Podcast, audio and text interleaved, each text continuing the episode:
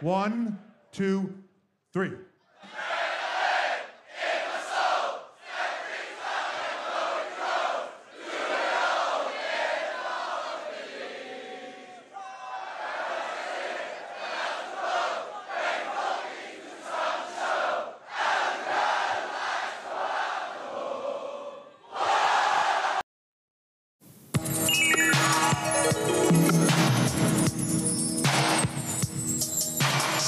To another episode of Too Much to Cover with Hercules and Adonis. This week, we cover The Rock's heel promo on SmackDown. Dave Meltzer is mad at a Darby Allin promo about the Young Bucks. We'll also cover John Cena on Stern and loving Vince forever. And then, in our retro review, we'll go over to Chicago for the Chi Town Rumble of 1989. We'll see ya when we get back.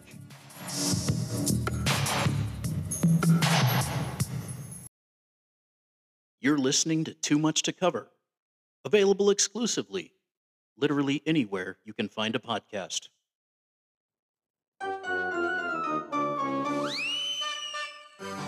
How's your wig collection? Is it lacking the color green? Is it lacking curls? Well, at Doink's Green Wigporium, we have wigs in over one color and one style, featuring green and curled wigs. We have thousands and thousands of green wigs, and we're having a huge sale on green, curly, clown style wigs that are very specific to one style and one color. These are for guys that still pay for the Doink gimmick on the indies or Doink cosplayers for wrestling conventions in New Jersey and, you know, WrestleMania and stuff. No one else, and I mean no one. If you are not a Doink cosplayer or a Doink gimmick guy on the indies, do not buy these wigs from us. They will just sit in your closet for literally years. They've been sitting in my shop here forever, and I only sell to the same guys that do the Doink gimmicks or do the cosplaying. I need to sell these wigs, so there needs to be more Doinks on the indies. These are premium style wigs. You will not find a better Doink style wig anywhere you look. Doink's Green Wigporium is located on Route 24 near Morristown. On the left, over there by the abandoned Sinclair station. And you can visit our website at greenclownwigonly.com. That's greenclownwigonly.com. Thank you very much. Have a clowny day.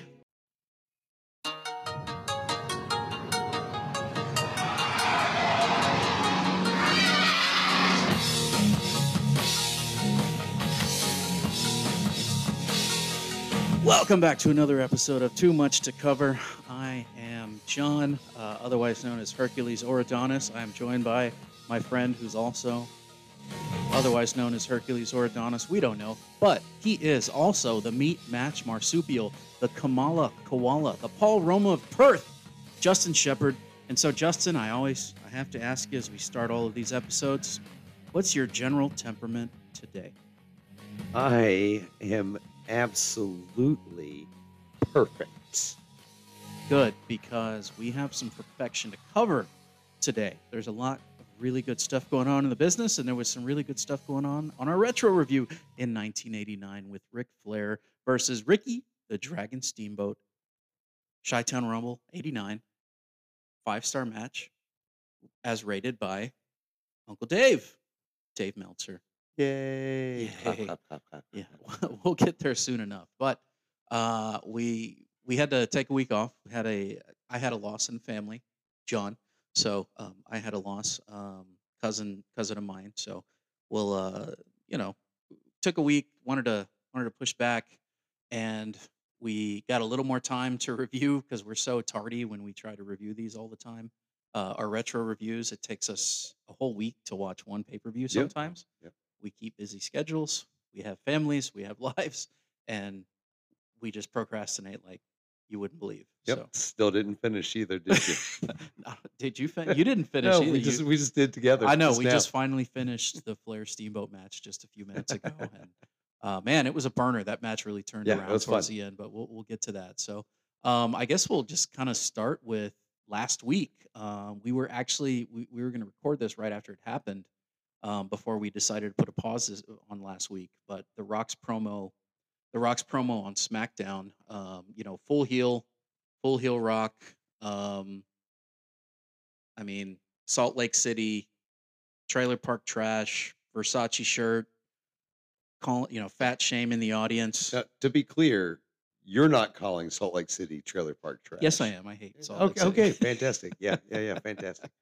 No, come on, man. You know how Houston feels about Salt Lake. I mean, In basketball, yes. yeah, and uh, that's everything else. But no, the, the, okay. So the reason that I have, and I, and it's stupid emotionally though, emotionally, it was because of the the stuff that Vernon Maxwell heard Oh, I see. when he see. was. Yeah. Yes, it was a lot of yeah. racial stuff that happened. So Oof. I've always kind of held it against that. Well, I know it know. ain't the same place, Yeah, but yeah, yeah. I mean, it's probably it may be worse, maybe better. I don't know. It's probably best we move on. Yeah, but nah, I don't Maybe know. not. I don't know. I, I, I don't I'm just know. saying. I'm just giving you why I emotionally feel. That I way. see. Yeah. I see. Um. So I really, you know, I mean, as much as like I, I don't, I'm kind of over the rock stuff. It was, it was fun. I wasn't all jazzed about it the first time I saw it. When I Yep. watched the second time, I really did like it. I thought it was better the second time around. I just let me appreciate it a little bit more. What about it was uh, different for you second time? Um, okay, so I was showing um my son heel rock, right? Like he's he's only known face rock, baby face rock, you know, rock, you know, the dirty dropping the the dirty words every once in a while or Yeah. you know, and I remember I even took my daughter and I and I asked her about it the other night. I said, "Do you remember when we went to Raw? It was Raw 1000 in in, in the Toyota Center." And what? Wait, what? You don't Raw 1000 was at. Toyota Center? I think so. It's either Raw 1000 or Raw Raw 1000 20 was never. Punk like turned No, no, no, no, no. attacked Rocky. Okay, no, that's not it then. It was right after. It was 20 years. Okay. It was a 20 year anniversary Got it. All where right. Rock sang to Vicky with his guitar. And no, you know what? You want to know what CM Punk did that night? No. He wrestled Brodus I said Clay. no. I said no. I He didn't wanna know. wrestled Brodus Clay. the Funkasaurus? Yes, in Oh. about a seven minute burner that was awful for Punk. I don't know how he. That's like trying to get him through a match with Top Dollar somebody nowadays, but it was bad. It Yeah, was okay. bad, bad, bad. Okay. Right. And you know, he just he went out there, Brodus, and just looked. I mean, it was awful. The main event of that night was Ziggler versus Cena in a cage, How'd that go? which was not bad at all. yeah, I'm Hadley sure, was a big wasn't. fan, Yeah. and the Shield Oh. walked by us. The Shield was in our section. Yeah, we were straight on. Uh, we we had the um, we had the seats in the Lexus Lounge, as it was called back then. The, la- the very first Because you're fancy. You're 'Cause I'm fancy Like so we yeah. were- Mhm. straight on with the ring, like right hard facing the hard camera. Shield Roman is in our on our right, Seth and Dean at the time were on our left. And Huh. walked right by us and I I tried to pull my phone out and my 2013 phone couldn't take a picture at all. Oh, Like this, was, this is fresh Shield. I mean, yeah, this is when they first, you know, think it was several months after they were but yeah, when they were still coming through the crowd all together as a unit. Right. So um And it's funny you bring that up because today I was just scrolling through some random reels and there was a there was a video from uh, Roman on Conan O'Brien. Oh, and- okay. And he's talking about how he's walking down through the crowd. First of all, Roman, as big as he is, looks like he's in this like oversized blazer, like he's wearing his dad's blazer. These It's super okay. strange, dude. It's funny that you bring that up because I always said for years that Cena looks so terrible in a suit. like when they were trying to put him out there and like wear a suit on the Tonight Yeah. shows and stuff when he was still They have wrestling. tailors backstage. Yeah, but they would come out with it and they look like uh who's a big square looking guy from the X Men? I Um, can't remember. The thing. Sure. They looks like the thing in a suit. Um but they did not look good in suits. Any of the anytime those guys did that. So, anyways, he's still a super young Roman, and he's in this oversized dad jacket. Nathan and- for you, Jack. Yep, exactly right. And so he's there, and he's explaining to Conan the story about how whenever they used to come down through the crowd, you know, all the times that he's been grabbed, and how Yep. many t- how many times he's been grabbed in the places that you know you, don't really want to be grabbed Probably mainly on house shows. by strangers. And it's it's the backside. It wasn't you know anything Oh, okay. super crazy, right? But I guess that's less. but yeah, so now that I know, now somehow? that I know that they walked right by you, he kept mentioning this woman, you know, and, and security was like, "Hey, do we throw her out? She good? She no good?" Da da da da da. And um, now that they're mentioning it, I'm looking at you, John. Was it you? the woman Yeah. that grabbed his backside. Yeah. I can promise you. Was it you? that it was not me because Okay. by the time I had turned and saw Seth on my left, Seth and Uh-huh. Dean, Roman had already walked past me. I see. So when I looked down, So you I was grabbed like, Seth "Oh my god!" I looked to my right, I grabbed Seth. I was in the last. Me and the kiddo were in the last two seat. We were in seats one and two right there. Um, so Roman was directly to my right. I would have been able to grab his patukas I told you. if I wanted to. I kn- you well. know. but I always, I would, hey Roman, do you consent to this? And then grab right. oh, I see. That's the way I was back then. That's such a gentleman. I was super woke back then. Yes. Very well. Um, I listened to Ch- Childish Gambino and all that. Um, so yeah, I, I look and I'm like, oh my God, Hadley, look. And I looked and I looked to the left and there's there they are. That's awesome, man. And then by the time I go, well, Roman must be on my right. Hey, Ro- oh he's 13 rows in front of me now. So yeah, we saw the ones that were far away. I pulled the camera out, didn't get a shot. So anyway, I was showing Hudson, my son, which I now I've said both their names. It's okay. That's great. Um, I was showing him um, Heel Rock the Yeah. second time around, and just seeing him kind of laugh at stuff, and then him kind of cringe at stuff. Like, am I supposed to laugh at that? hmm Was kind of was kind of cool. And then having to, you know, getting to have the conversation after, you know, he knows. I don't have to tell him because we've had that conversation many times about about he's very protective of people and doesn't doesn't he hates that kind of stuff. He won't even let me do prank calls anymore. Even when people That's too even when bad. people call me, he will like stop me from Really? starting in on my Oh, Jerky man. Boys stuff that I did for now. I've built a career out years of it. and years. yeah. 27 years Mhm. of it. Yeah. Um, the first job I got when I was 14 years old. But now he doesn't even let me do that. So he was, you know, he was kind of cringing at some of the stuff he was saying, but it was like, oh, it makes sense because he, we're supposed to not like him. You know, I mean, he's 11. It's not like he's he's he's well beyond um I don't know, just just social intelligence, I guess, of his age. I think he's because we never baby talked him. Maybe, maybe that was. I don't know. I always Mhm. talked to him like he was 25. So yeah, I still talk to him like he's 25. yeah, but yeah, he's he's a really grown up 11 year old. So it didn't, you know, like a lot of the pe- a lot of people would would have problems showing that to their kids and go, oh, you can't say this, you can't say that. It's like he doesn't. it's funny you knows. say that, showing that to your kids. You can't say this, you can't say that. I was working in a restaurant and I had an employee who was probably in his late 50s. Uh, his name was James. Uh, I hope he's listening somewhere. But he would always look at me. He was a big wrestling fan, only Mhm. two people. And if you ever work in a place where you're the only wrestling fans there, you just speak that language and nobody else does. And he'd always look at me and he'd say, Justin, do you like pie? Oh god. James, please stop. Please I know where stop this is right now. Exactly. Yeah. We're, we're doing Rocky, and it's probably not the best thing. So we're a little off uh, off the rails on this one. But yeah, we're just talking about, you know, rock and promos and whatnot. So where were we? yeah just where just the way he's cutting at the salt lake crowd and um so he comes okay he walks out he's got the versace like vest, Vest. shirt kind of definitely thing a vest. It- he looks ridiculous um i liked it better well, then I'm going to send mine back now. yeah you yeah yeah. i mean i don't know what'd you spend on 1800 right to buy that Uh, get that I, one I tailored prefer, too I prefer not to, so not to um that yeah that's the that's the funny thing um he comes out he's got the the glasses which were not back in the day glasses that the rock would have worn. They're like what rock heel now would wear. So he's just kind of a weird i don't know i just think he looks kind of goofy as he's coming to the ring. But it's whatever you know he gets in the ring. I was hoping for them to like all embrace like they all hug or high five or i was like hoping for that and i didn't get that. So i felt like body language wise they all stood and they all faced him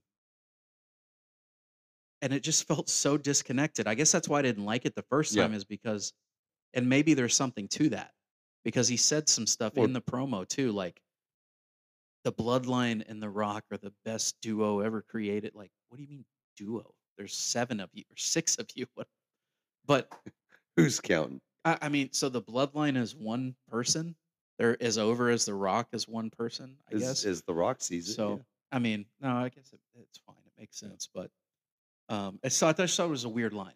okay. But I didn't like how he stood there away from everybody the whole time. I, I did. I think that you could be rolling up a storyline in and of itself in doing that. There's some extra there, probably. I hope not. I There's hope I hope not because if if that's the case, and they're fumbling the whole thing.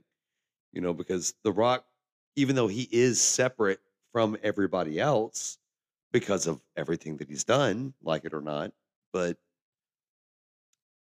I, just don't think that you can bring this one guy in and then put him so far ahead of a Roman Reigns. Yeah. Like, and we talked about this in the last episode. Yep. You know, it's just like you can't bring him in and have him make Roman It's look like he- it's like he you just can't do that. bit. To It's what's the point? You got one of the, like the longest reigning champions in the history of professional wrestling, and then you're just gonna ruin it all in two weeks by making him just look super weak next to this other guy. I don't think they're. I don't They're- think they're ruining it. Um, I just think they're young manning him a little bit. It's like young, like you know, when somebody who thinks they know better than you just because they they're older than you.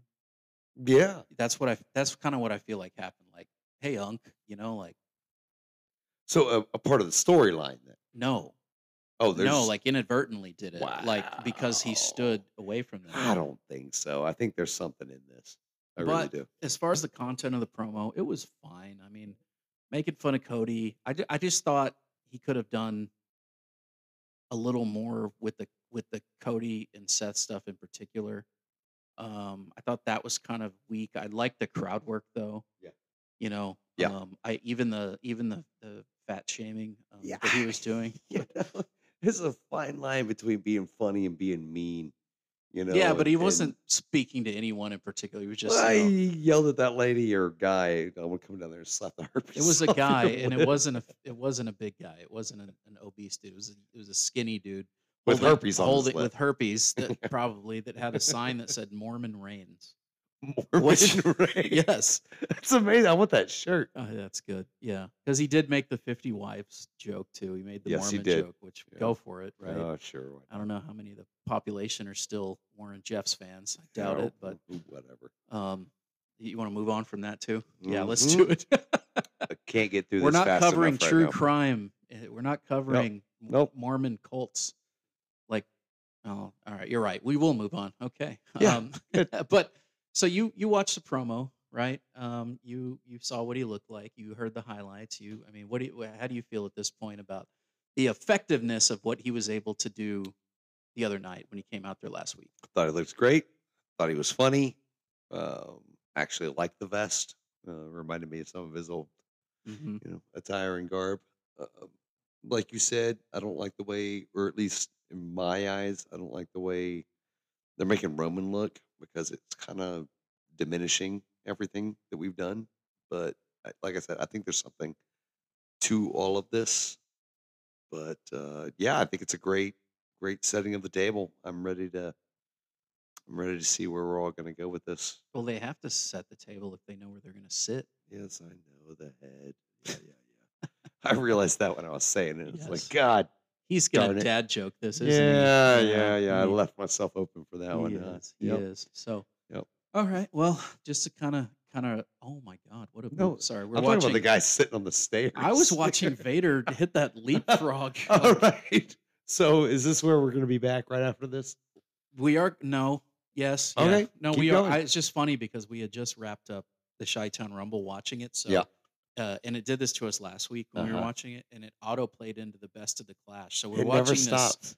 oh this amazing match like what a lineup here it, it's just in the background and we always have wrestling on when we're doing the pod so but we have sting and flair as the baby faces against vader and rick rude with harley race this is amazing dude. Awesome. oh my god like i don't care if it's a bad match or not just the visual of these four guys in the ring i love it So, Definitely.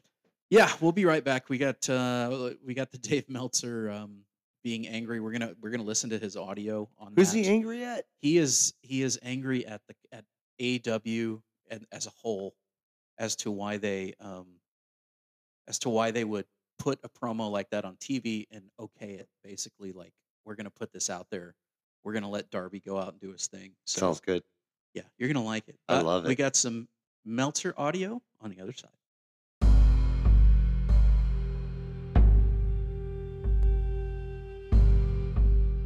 Hey, brother, how you just squashed a local jobber and you don't know what to do with the bloody carcass? Well, you come to the right place. Here at Barbarian Taxidermy, we can bring the guys with the weird peroxide mullets and the dumpy singlets back to life. Opposing experts specialize in styles of Duane Gill, the Mulkey Brothers, and Dale Wolfe. If things get a little bit hairy, even the Greek god Gus Cantagoras. We're now accepting premium pre-order requests for Barry Horowitz and Brooklyn Brawler style posing. Walk-ins only, because savages like us do not understand modern technology, unlike the phones and alike. Barbarian Taxidermy is located in that big mountain outside of town, right there on the side. Come see us soon. stuff there, but uh, um, you know, again, like uh, uh, the the Rampage and Collision were both the biggest numbers of the year. So uh, two big numbers coming off of that disappointing number last week. So perhaps, um, and I actually want to make this point now too, is I thought that Darby Allin interview was so counterproductive. I, I, I couldn't believe it. They ended that show last week with a hot angle, and he comes back, and his blood is all over these guys' jackets. Never brings it up. They beat up Sting's sons with a baseball bat. Never brings it up. They beat up Sting and him with a baseball bat, bloodied him up. Never brings it up. And start talking about this. Um, you know, basically his interview was to get over Cody Rhodes, a star, the biggest star in WWE or the biggest baby. We did get a Cody chant on AEW. But but how could you not? Yeah. I mean, that interview was all about, oh, you guys, you know, it's like it was so Russo, so Russo. You know what I mean? Like just, um, and even using like even using the Cornette vernacular. You know, like trying to make the Cornette stuff. It's like they're trying to make Cornette into the baby face when all he's done is shit on that product, which is, I mean, it's great for Cornette, but I mean, it's like, what the hell are you doing with this? Oh, you know, all friends wrestling. You know, it's like, what's that supposed to mean? And going like, you know, you guys didn't want me. You wanted Brandon Cutler, your buddy, and it was a different EVP that brought me in, and it's not Kenny Omega. So they all start start chanting Cody. What? It's like you. Why did? Why did they even? Why did they even shoot that angle? Go. Fist, fist, fist. Go. Go. So I want to let the music play a little bit. Because why do why do you like this song? Tell me why you like this song. Because I like the Hulk. What's Hulk? Lou Ferrigno's Hulk. Lou Ferrigno's Hulk. Yeah. Does he look like anyone that we that we're covering in this segment? Lou Ferrigno doesn't look like anybody we're covering in this segment. Does he look like? Yes, he does. No, he doesn't. But Dave Meltzer looks like his little brother. Okay, okay. So if you guys don't know this, this is uh, for our listeners that are in the 35 to 44 bracket. You may get it, and for the listeners who are in the Shoot, this thing was out before we were. 45 to well, I'm going to the next. Okay, gotcha. I'm going to the next um, Yeah, yeah, yeah. demographic. Okay, you know, in the key demo that Meltzer All likes to right. bring up. In the next key demo, in the 45 to 60, you do know this one. you do know this one.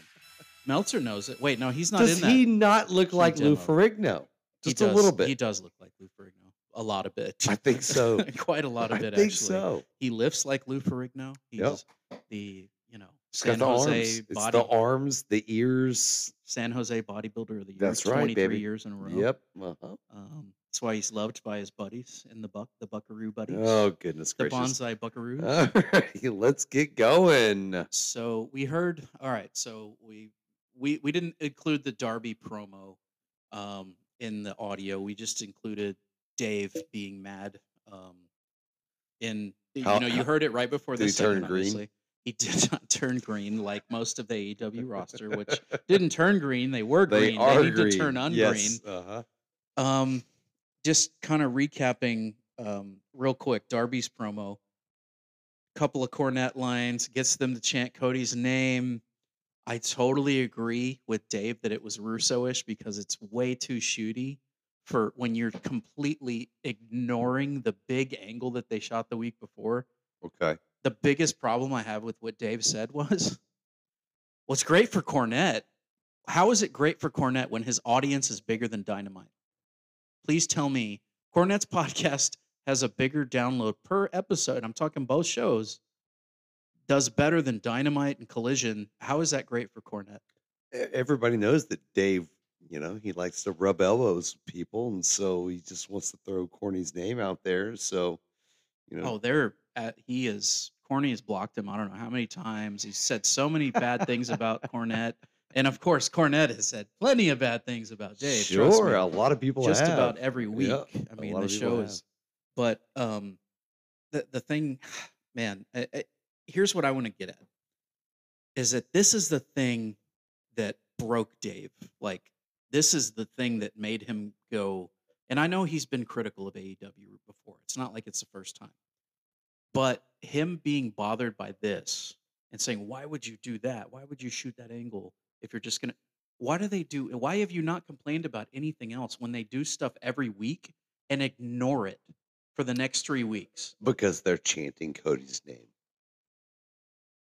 Well, yeah, and that's not always something that they do. You know, they don't always chant the name of the biggest baby Served face it up in on a wrestling. silver platter.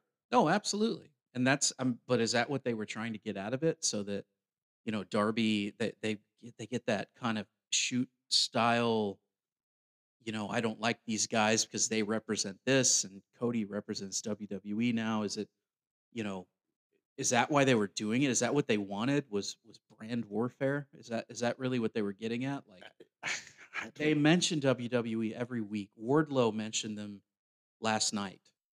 He Really? mentioned CM Punk last night, or not last night on Wednesday, All right. because we're covering a week before, right? We're Sure. covering. Yeah. Um, or wait, when was that? Wednesday? I don't know. We're that was a week ago. This one, um, the Wardlow stuff was this week. The Darby stuff was last week. Meltzer been out of shape, but I'm just saying all the, all the angles that they shoot, which they're constantly sh- they're constantly doing something, and they get dropped or forgotten about. And then all of a sudden, they're mysteriously back on TV like three months later, just picking up where they left off. We're supposed to remember that stuff. We're supposed to know every guy that wrestles on every TV show. Um, oh, let's take okay. How about how about you? You heard I sent you the Ice Cube Junior stuff, right? You did. O'Shea Jackson. That's correct. So Wait, all, what'd you say his name was? oh, his name is O'Shea I Jackson. think say Crochet Jackson. No, Crochet Jackson. So Yeah, yeah, I'm the- Ice Cube's son, Crochet. Crochet. Um, again, on Chris Van Vliet, he is just saying how he doesn't like AEW because of points A, point B, point C, everything that we I talk think about it's all the the time. exact same reasons why we don't like them. That's exactly right. I mean, he he put it into he just, you know, was able to put it into a lot of the words that we, well, he repeated a lot of what we said pretty much is like I'm I, I'm going to get crapped on because I don't know who this guy and this guy and this guy cuz I'm not completely consumed with it like 24/7 That's how I being feel. anti WWE. That's how I feel every single week when we talk about this stuff. I'm just like, well, you know, I'm doing a wrestling podcast, but I don't know who these people are. You know, somebody bring me up to speed. No, Like, you help don't me out. wanna be. Tell, but like, they're not all bad. They're not. the way you're looking at me right now. No, I'm not saying that the whole He's just sitting there looking at me, blinking his eyes. the whole program as is bad as a whole. There are bright spots every week. I'm not talking There's- about the program. I'm talking about The wrestler the the performers. Yeah, the talent. if I don't think you're a good talent if you don't sell. I don't think you're a good talent if you don't know how to sell. I don't think you're a good talent if you're just if you don't know psychology. It's I- it's I don't think- selling is 101. I, I don't think you're a good if you're if most of your stuff when I have I have to get my stuff in. I have to get my if if you tell your guy and you're put and plus your agent, you're not going to listen to what your agent's telling you other than the time. Hey, you got 20 you got cuz all of their matches are 20 minutes with guys that we've never heard of, right? So if you're not going to listen to that stuff and, and you're not going to do any of the psychology that's involved, you're just going to do moves, move, moves, commercial break, Yeah. Move, move, move, commercial break, move, move, move, finish. That's all it is. To there's nothing. You're not telling any story. You're just doing a bunch of stuff. And they have done a bunch of stuff for four years with very few compelling angles. Most of their compelling am- angles have involved CM Punk, who's not there, MJF, who's not on their television, Samoa Joe. I mean, maybe some Jericho stuff at the beginning, Cody. Cody, but even Cody's stuff was so tired so quick. Yep. Like But everything else and the thousands of wrestlers that they seemingly have put on television, I, I mean, there's there's nothing to show for. There's nothing. I mean, they're at. I think they're they're at their weakest point roster wise at the top because a lot of their guys they're depleted. A lot of their guys are hurt. MJF's not there. Like I said, Punk is gone. Omega's on the shelf. A lot of their start. I mean, that's why Orange Cassidy is at the top of the card, and We're doing Copeland and and Jay again. yeah, probably. Christian, yeah. Yeah. So I mean, and now it's I know they moved it uh, a little bit down the road there. That's Daniel Garcia versus Christian at Revolution for the TNT title. So that's new and it's fresh. But I don't like Daniel Garcia either. So uh, he's done everything he could to make me turn the television off and go in another direction. So why do I need to watch this guy? He's done everything to turn me off of wrestling just to be just to be funny with their little funny stuff that they like to do. So I don't care. I don't care anymore. But why is this the thing that breaks the the Meltzer's back? Why does this break the Hulk's back? You know, that, that's what that's what I don't understand is you you you completely ignore everything else that's happened. Um, you want to blame Cornette for this because they want to make him the baby face, and why why wouldn't he crap on this company for everything that they've produced over the last four years, with all the dribble and all the crap and all the un, uh, unmemorable whatever that they put out there. I mean, I like I've liked some of the stuff they've done, but barely. And I'd rather watch a television show that I like a large percentage of. I agree. I'd rather talk about one that I like too. So Oh, you want to end the segment? Yeah, I'd love that. okay. Well, we No, can do that. Either way, either way, you know, I mean, more power to them. That's what you want to do. Knock yourself out. That's that's how you want to spend your money. Go for it. Your your daddy's money. Yes. Yeah. yeah. if that's what you want to do, you know. That well will dry up. That's a warning, right? There's a warning, Tony Khan, because I'm sure you. If I if I had a Twitter and I tweeted this show at you and said, "Please listen to our show," you probably would. Then you'd be mad. Then you'd tweet back at me, and and then the your hordes of of tribalists would come at me at that point. This is why I've never invited my dad to listen to our show Why? because he'll stop giving me money. Oh, okay. That's a good point. Yeah, That's a good point. I love daddy's money. I love it. Oh, that's Don't worry, John. My parents. Are rich. yeah. They'll fix it. They're rich. No, we, Those were not my You- exact words. what did I don't? Even, we don't need to get into that. Yeah, we when You don't. re, when you when you hit, Nah, nah, nah, nah. you hit your you hit your Ford Ranger and My Ford Ranger. 2001 you you rubbed it against the side of a uh, of an a- apartment complex Yeah. box Yeah. basically Yep. mhm. and a it, call box. a call box Yep. and you said Don't Everything, worry. everything will be just fine why because my daddy, daddy will fix it daddy will fix it for me. but you didn't say that you mentioned daddy Yeah, daddy he would have bought me a wrestling company, but he had to buy me a, a, a replacement for replacement tour that thing was cut in half basically yeah, yeah, yeah. All right, let's move on. okay well mr shep we're uh, we're thankful for all you've given us just Love like you, Pop. just like uh, Tony's thankful that all he's been given by Mr. Shad Was a 64 year old Sting. Is that yeah? Can you? The wrestler, not the singer. Oh, okay. Yeah. It's I think like they're the same age. Sting maybe, right? jumping out of a box for Tony Khan's birthday every year. I've renewed his contract. Yay! Yay! Thank you, Daddy. he just he just pops out of the cake and falls over. It'll hits- start happening. Hits his head because this AEW. I mean, he's- you yeah, I know, right? He'll slip on the cake yeah. and Did. I send you the um?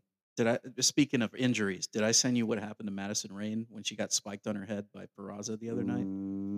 I don't know if I sent you that. I, Mm, Wouldn't know if you did because I don't know who that is. I, uh, it, Madison Rayne, longtime TNA wrestler, former champ. She's been on the roster for a few months here. Doesn't do like hasn't wrestled, has not been on TV to my knowledge. And then she's in a match with their number one contender, who's wrestling Toni Storm at the pay per view. And in the match, she You did send me that video. she picks her up at like a DDT and drops her flat on the top of her head and neck. Well, that's a DDT. It's And- what's supposed to happen. And then pins her one, two, three. Let's go to the Castrol GTX move of the night.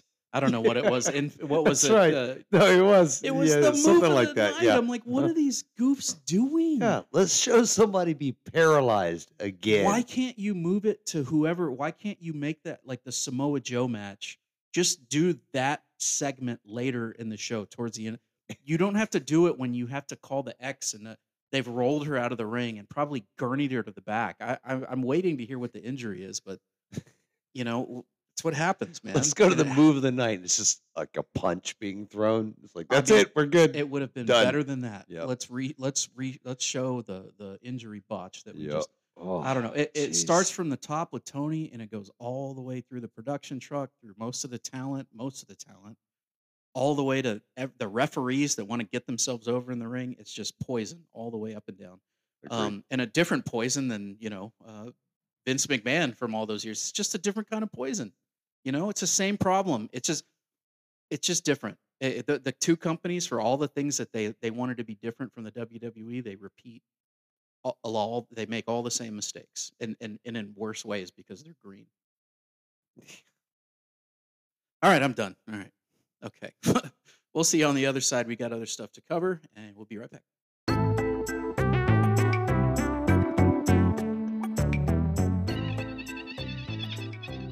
Have you always lacked the ability to move with the grace of a Ugandan giant? Do your dates often leave minutes after you've asked them to dance? Well, consider that a thing of your sordid past after you've taken Kamala's belly slap and dance classes. Learn all the moves straight from the Ugandan wild, including the belly slap, the huh, and the giant splash. At Kamala's, we have over 40 locations in the southeastern United States to serve all your belly slapping needs. Join us at our flagship location in Oxford, Mississippi for 40% off your first month's membership when you sign on for five years. We are FDIC certified in over two U.S. states and several Cayman Islands. Now get on the dance floor over at Kamala's.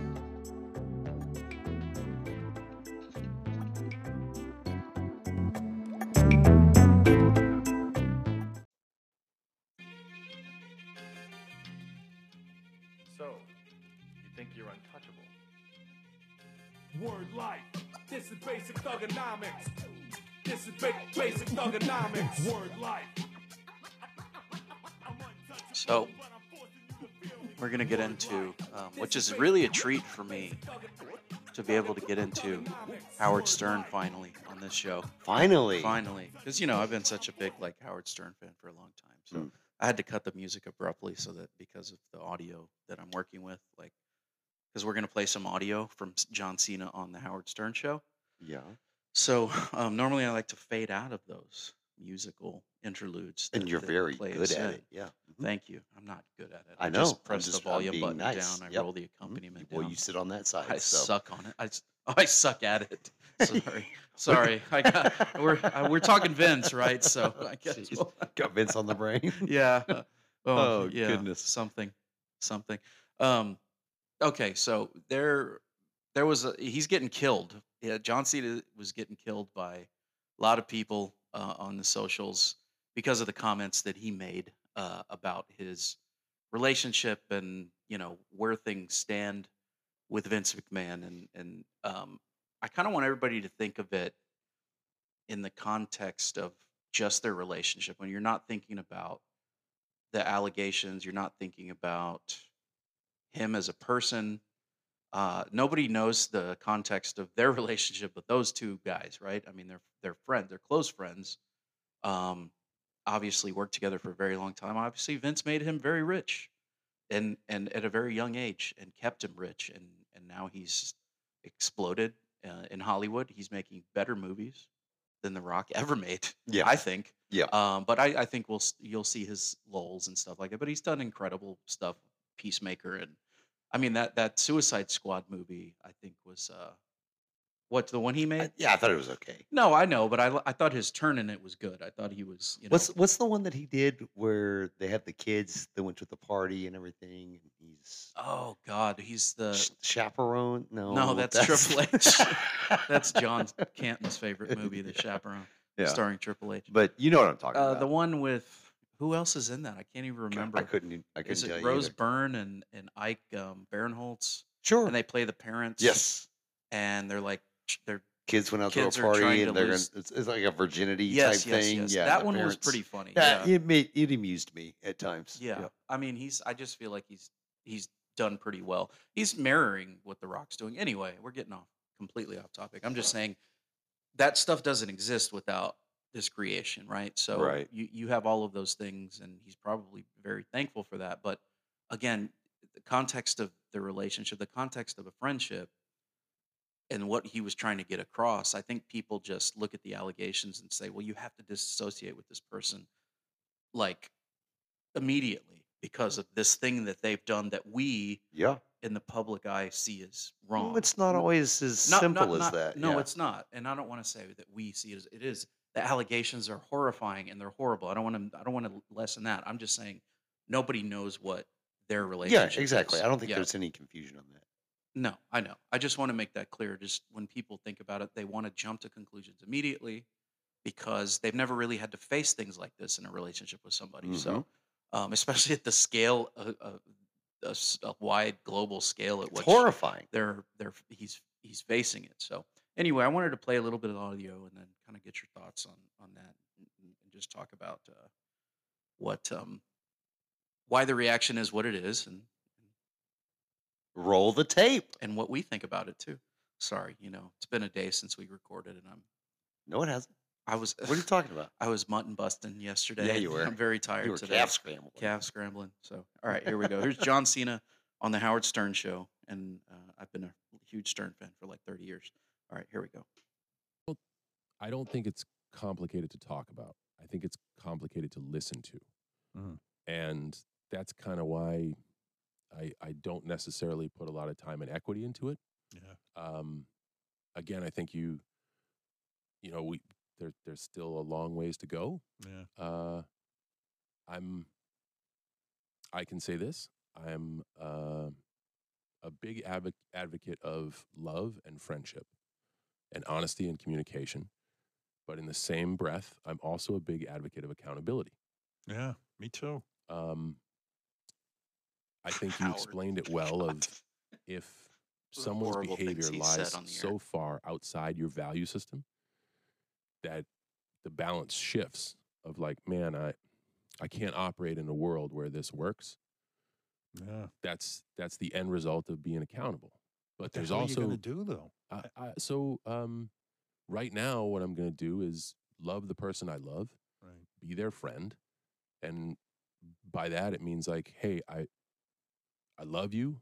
Uh, you, you got a hill to climb, and you know there's um the saying of like, hey, you, you you don't know who you are, or you don't know who your friends are until the shit hits the fan, or your back's against the wall. That All right, I want to stop it right there because that's where everybody's kind of losing it is the, the I love you. They're losing it right there on uh, that. Uh, they don't think I mean people just think oh you should you should go out there and you should immediately That's ridiculous. I mean he he goes in here and he's talking about accountability to me that is him disavowing the allegations if they're Yes, true, right? like exactly how can you do this? I mean to Exactly right. that's what there it's some nuance to it it's not he's not literally saying no, he's not it's sitting there like just crying his eyes out, saying, "You know, I love you, Vince. I'm so sorry that any No, of this is happening to you." "You're- like you're that's my the way that people and- are making yeah. it out.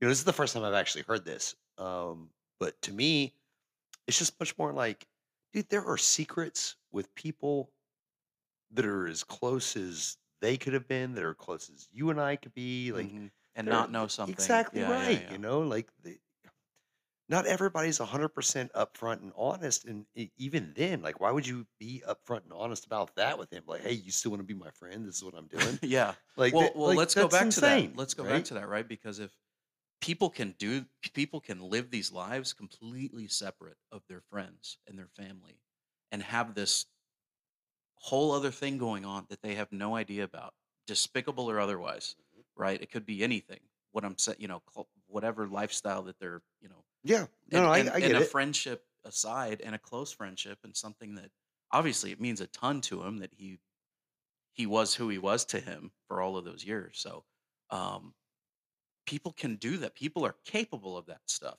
Yeah. We're and- multi dimensional. Yeah, and it's I, I'm not always. I mean, I'm I'm not an. I, I certainly am not an advocate of people being that way. I I think it's okay to keep. I mean, I don't think you need to compartmentalize your life because you're going to end up having to hide something from someone. I mean, shame right? is shame. You know, Yeah, It's, well, it's, it- it's different for people Oh, and how they view it. and My stuff like secret that, shame. But, but okay, so the the point I'm trying to make is just like, you know, you don't always know everything about everybody. And what John is saying, or John Cena is saying, is that I love the guy. Um, we've been through a ton together, and I'm basically just waiting to find out, you know, what's true and what's not before just completely disavowing Yeah, the the 30 year friendship that he has with the guy. yeah. Is it thirty? Maybe twenty. But you know what I mean. 25. You know what I mean. No, God, we're in the mid twenties. Yes, yeah. it's close to 30 years. 20 You know, He's yeah, main, when main roster 2002. So Yeah. that's when he started working with him. Yeah. so it's just like you know, this guy could have, you know, he brought him along, taught him everything he knows and Yep. stuff like that. But you didn't know him. I mean, like we that, don't. Yeah, we don't know that, right? I mean, we never heard anything bad about John in that regard. We've, Yeah, I, mean, wouldn't Mr. even Mr. think Make about. a Wish. I wouldn't mean, even think come on, about like- going that direction. No, Yeah. no, no, no, no. But I saw some comments about, oh, the Make a Wishes are going. No, they're not. No, they're not. You know who's mad? Internet marks are mad. About Make a Wish. No, people were s- like, oh, well, he, there's going to be no more Make a Wishes now that he said he loves Vince. It's like? Really? Yes, people were saying that. Yes. Wow. Okay. Yes. All right, let's get back to it. Let's get. But that's what I'm saying. That's the eruption of the internet, right? Of, of what I think is a lot of people. And I'm look, I don't, I don't begrudge anyone for being not even being pissed or having an opinion about this, but like saying. eh, I mean, do, have they ever faced anything like they've never faced? Much less where the whole world knows about it, but much less just your circle of people know about Yeah. something like this. Yeah, absolutely. It, I mean- it- it's very rare that something comes along that just shakes you to your core to where you have Yeah. to make a decision And one then way or now the you're out there in public and you have the biggest interviewer in the world. I'm sorry. I know that people think that Howard James Stern Corden. is James. Jesus, ouch. Yeah. Um, now what a- what what world do we have we created that James Corden is the biggest uh, name in s- The entertainment? best world. um, but you know Howard Stern gets 11 million viewers every episode still, and that's a staggering number, right? So of course you're going to have people upset about it. Of course you're going to have people that don't care, and of course you're going to have people that like, why is this fake wrestler on? Is is Robin still doing the show with him? Robin is on the show. She survived that's so- cancer. that's so amazing. 19 like My 1980. I used to to watch them on E. back Oh in the yeah, day. so did I, Yeah, man. I that's- I started wow. listening when we finally got him in Houston, like in the early 2000s. We we had him for about four years before they went to Sirius in 05. and then when Sirius, I've been a loyal listener ever They since. blew Sirius. about- They they put them on the map. I, I Oh, didn't- they I were don't the mean map. blew They Sirius, were but- Sirius, baby. yeah, Sirius, mhm. Sirius XM, whatever. Yeah, they were like the first landmark. and they you know 20 million subs- 30 million subscribers i mean they give them half a billion dollars every every five years to do that show so um anyway let's get back to the audio here but um, yeah just to give you stern context still a big audience That doesn't make any of what's going on any easier to swallow. Right.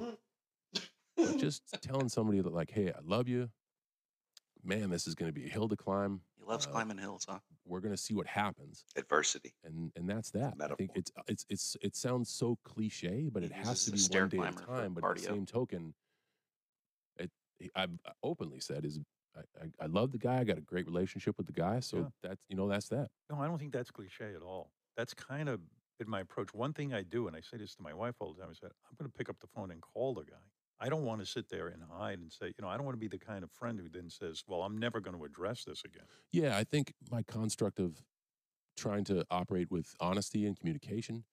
Um, I think those Hustle, are strong loyalty, leads and to respect. handling any Oh, problem Howard. or Yeah. or i'm any achievement. call the guy but uh, he's such a yenta the whole thing is super super What are unfortunate. doing? you can hear his That's that's really the thing that sucks You can because hear not his only mother's voice. deal with an I'm saying right individual I love, it deals with an entity that I love, Yeah. and uh, it's one that I speak highly of. And you Mm-hmm. want to you want to make sure everyone. I want everyone to have the experience I had. I want if you're a, a employee at Disneyland, you want everybody to go to Disney and think it's the greatest place on earth. And when someone doesn't, or when you find out that there may or may not have been things going on there that, you know, this place I was speaking so great about, well, in some aspects needed a lot of work. Those that's more than just A how do I lot of work. this person. Walt know, Disney. Now I shift to okay. he would. I'm not going to get into doing all I can to to make it better?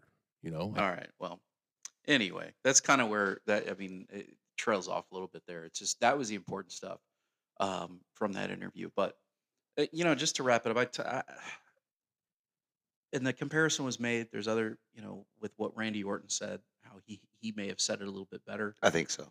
um, which I he probably did. But you know, I don't know. There's no way that somebody of John Cena's caliber, stature as an entertainer goes into that without coaching on, you know, from his PR team. The guy's got a whole team of, you know, agents, managers, PR, this guy, that guy, that girl, that person, you know, whatever.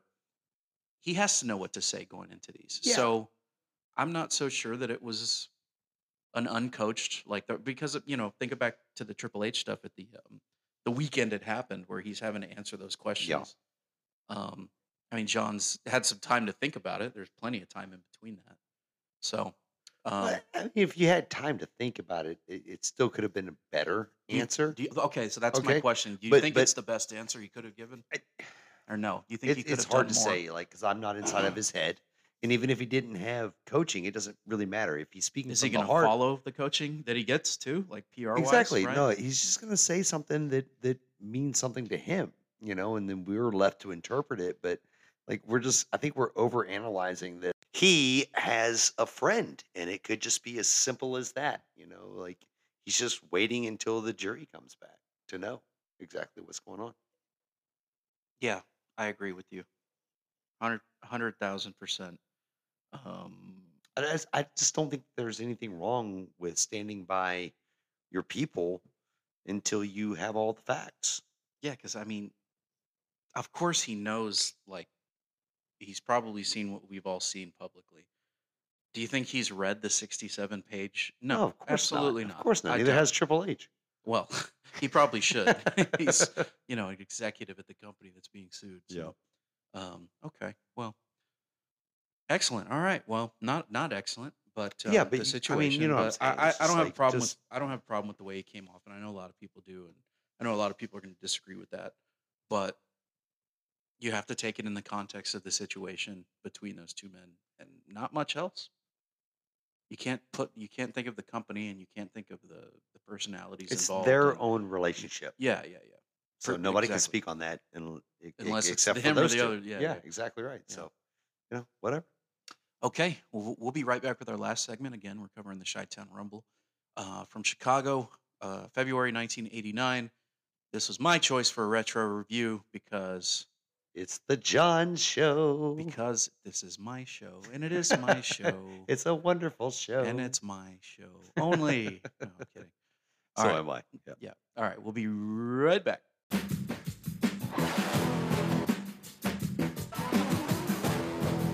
And now a word from Ahmed's Pearl River Plunging and Plumbing. If you have your toilet clogged up with too many nasal strips and red thigh guards, the expert Pearl River Plunger Plumbers will purify your poop pestered pipes with a special cleaning agent right out of the Pearl River in Mississippi.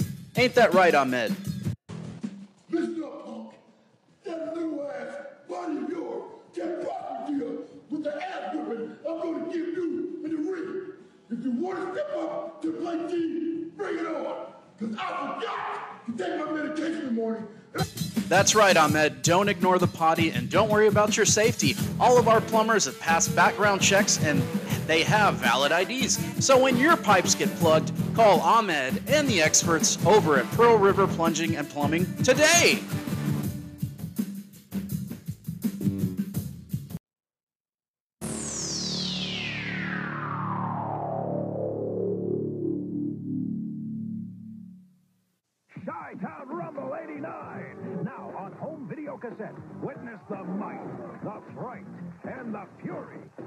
World Championship Wrestling free-for-all.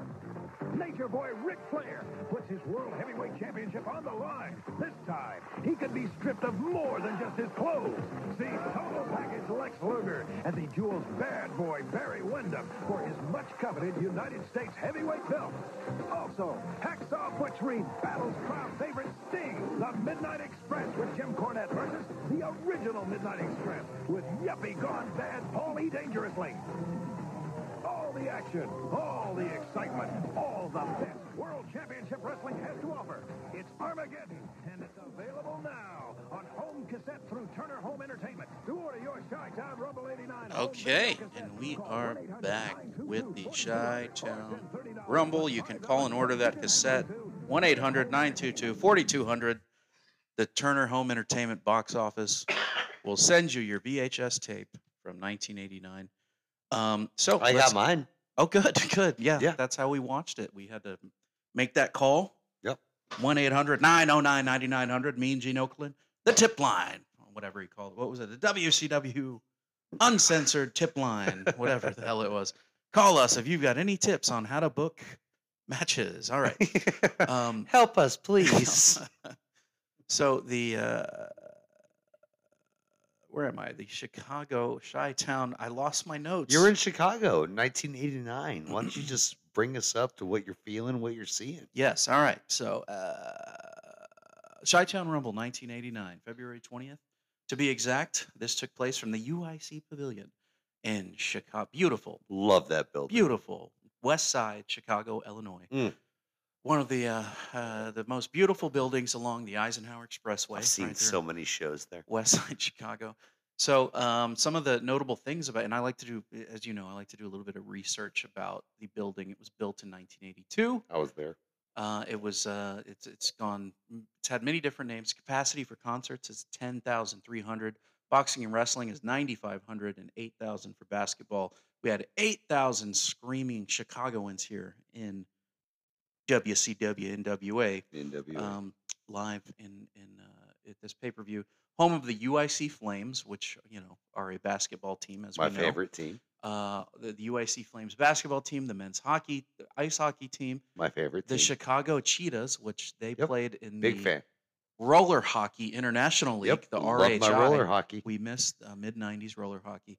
The Chicago Rockers, who were part of the CBA, which is popular, Eh, very popular for. Eh. It was the G League in the in the '90s. yeah. Uh, the Windy City Rollers, which we get another uh, Derby team. Never saw a lot of them. The men's uh, major indoor soccer league, the Chicago Storm, which was not to be confused with a league, you another league you've never heard of. But uh, and then the Chicago Sky were there for three years, and then the Chicago Eagles of the CIF, an indoor football team, and then. Uh, Kanye West's uh, the team named after his mother, the Donda Doves, played their Oh, man. inaugural basketball game there. How cool. Let's. Uh, we brought up Walt Disney in the last segment. Yeah. I'm gonna stop bringing up anti-Semitic people in on the show. Please do. We saw Prince perform here. No, we didn't, but Prince was there. performed here at the I was there. Pavilion in 1983, April 10th, nine days there. after you were I was born. nine days nine old. days old for the 1999 I was tour. there, man. Purple Rain. Casey Kasem. Yep. We're gonna go out to Prince live in the UIC Pavilion. I was there. Black Sabbath, I was Deep there. Purple, Madonna. Um, now I was I was sharing these with you, and then I got down to Tenacious D. Who did you you saw you've seen Tenacious D live, right? Okay, twice. Now it tells us because we were pretty big, you know, like end of high school into college, like pretty big Tenacious D Oh, yeah. Oh, yeah. When they were doing the Pick of Destiny tour, which is the movie that we saw at the movies together, Like, how could you not be a Tenacious D fan whenever you were like 18, 19? And they're yeah, out at the like, time. Very yeah, prevalent. yeah. absolutely. Um, but they had one of our heroes, our current heroes, who we saw perform literally a year and a week ago, Yep. Neil Hamburger. Well, well, that was bad. I was doing more of a hawk than Neil Hamburger there. I had way too many cigars yesterday, so apologies there. So this very, um, it's not an infamous arena, but it's not a famous arena by any regard. So Well, I was there for most of those shows. But so- it's not okay. So think about a WCW 1989 Chicago or NWA.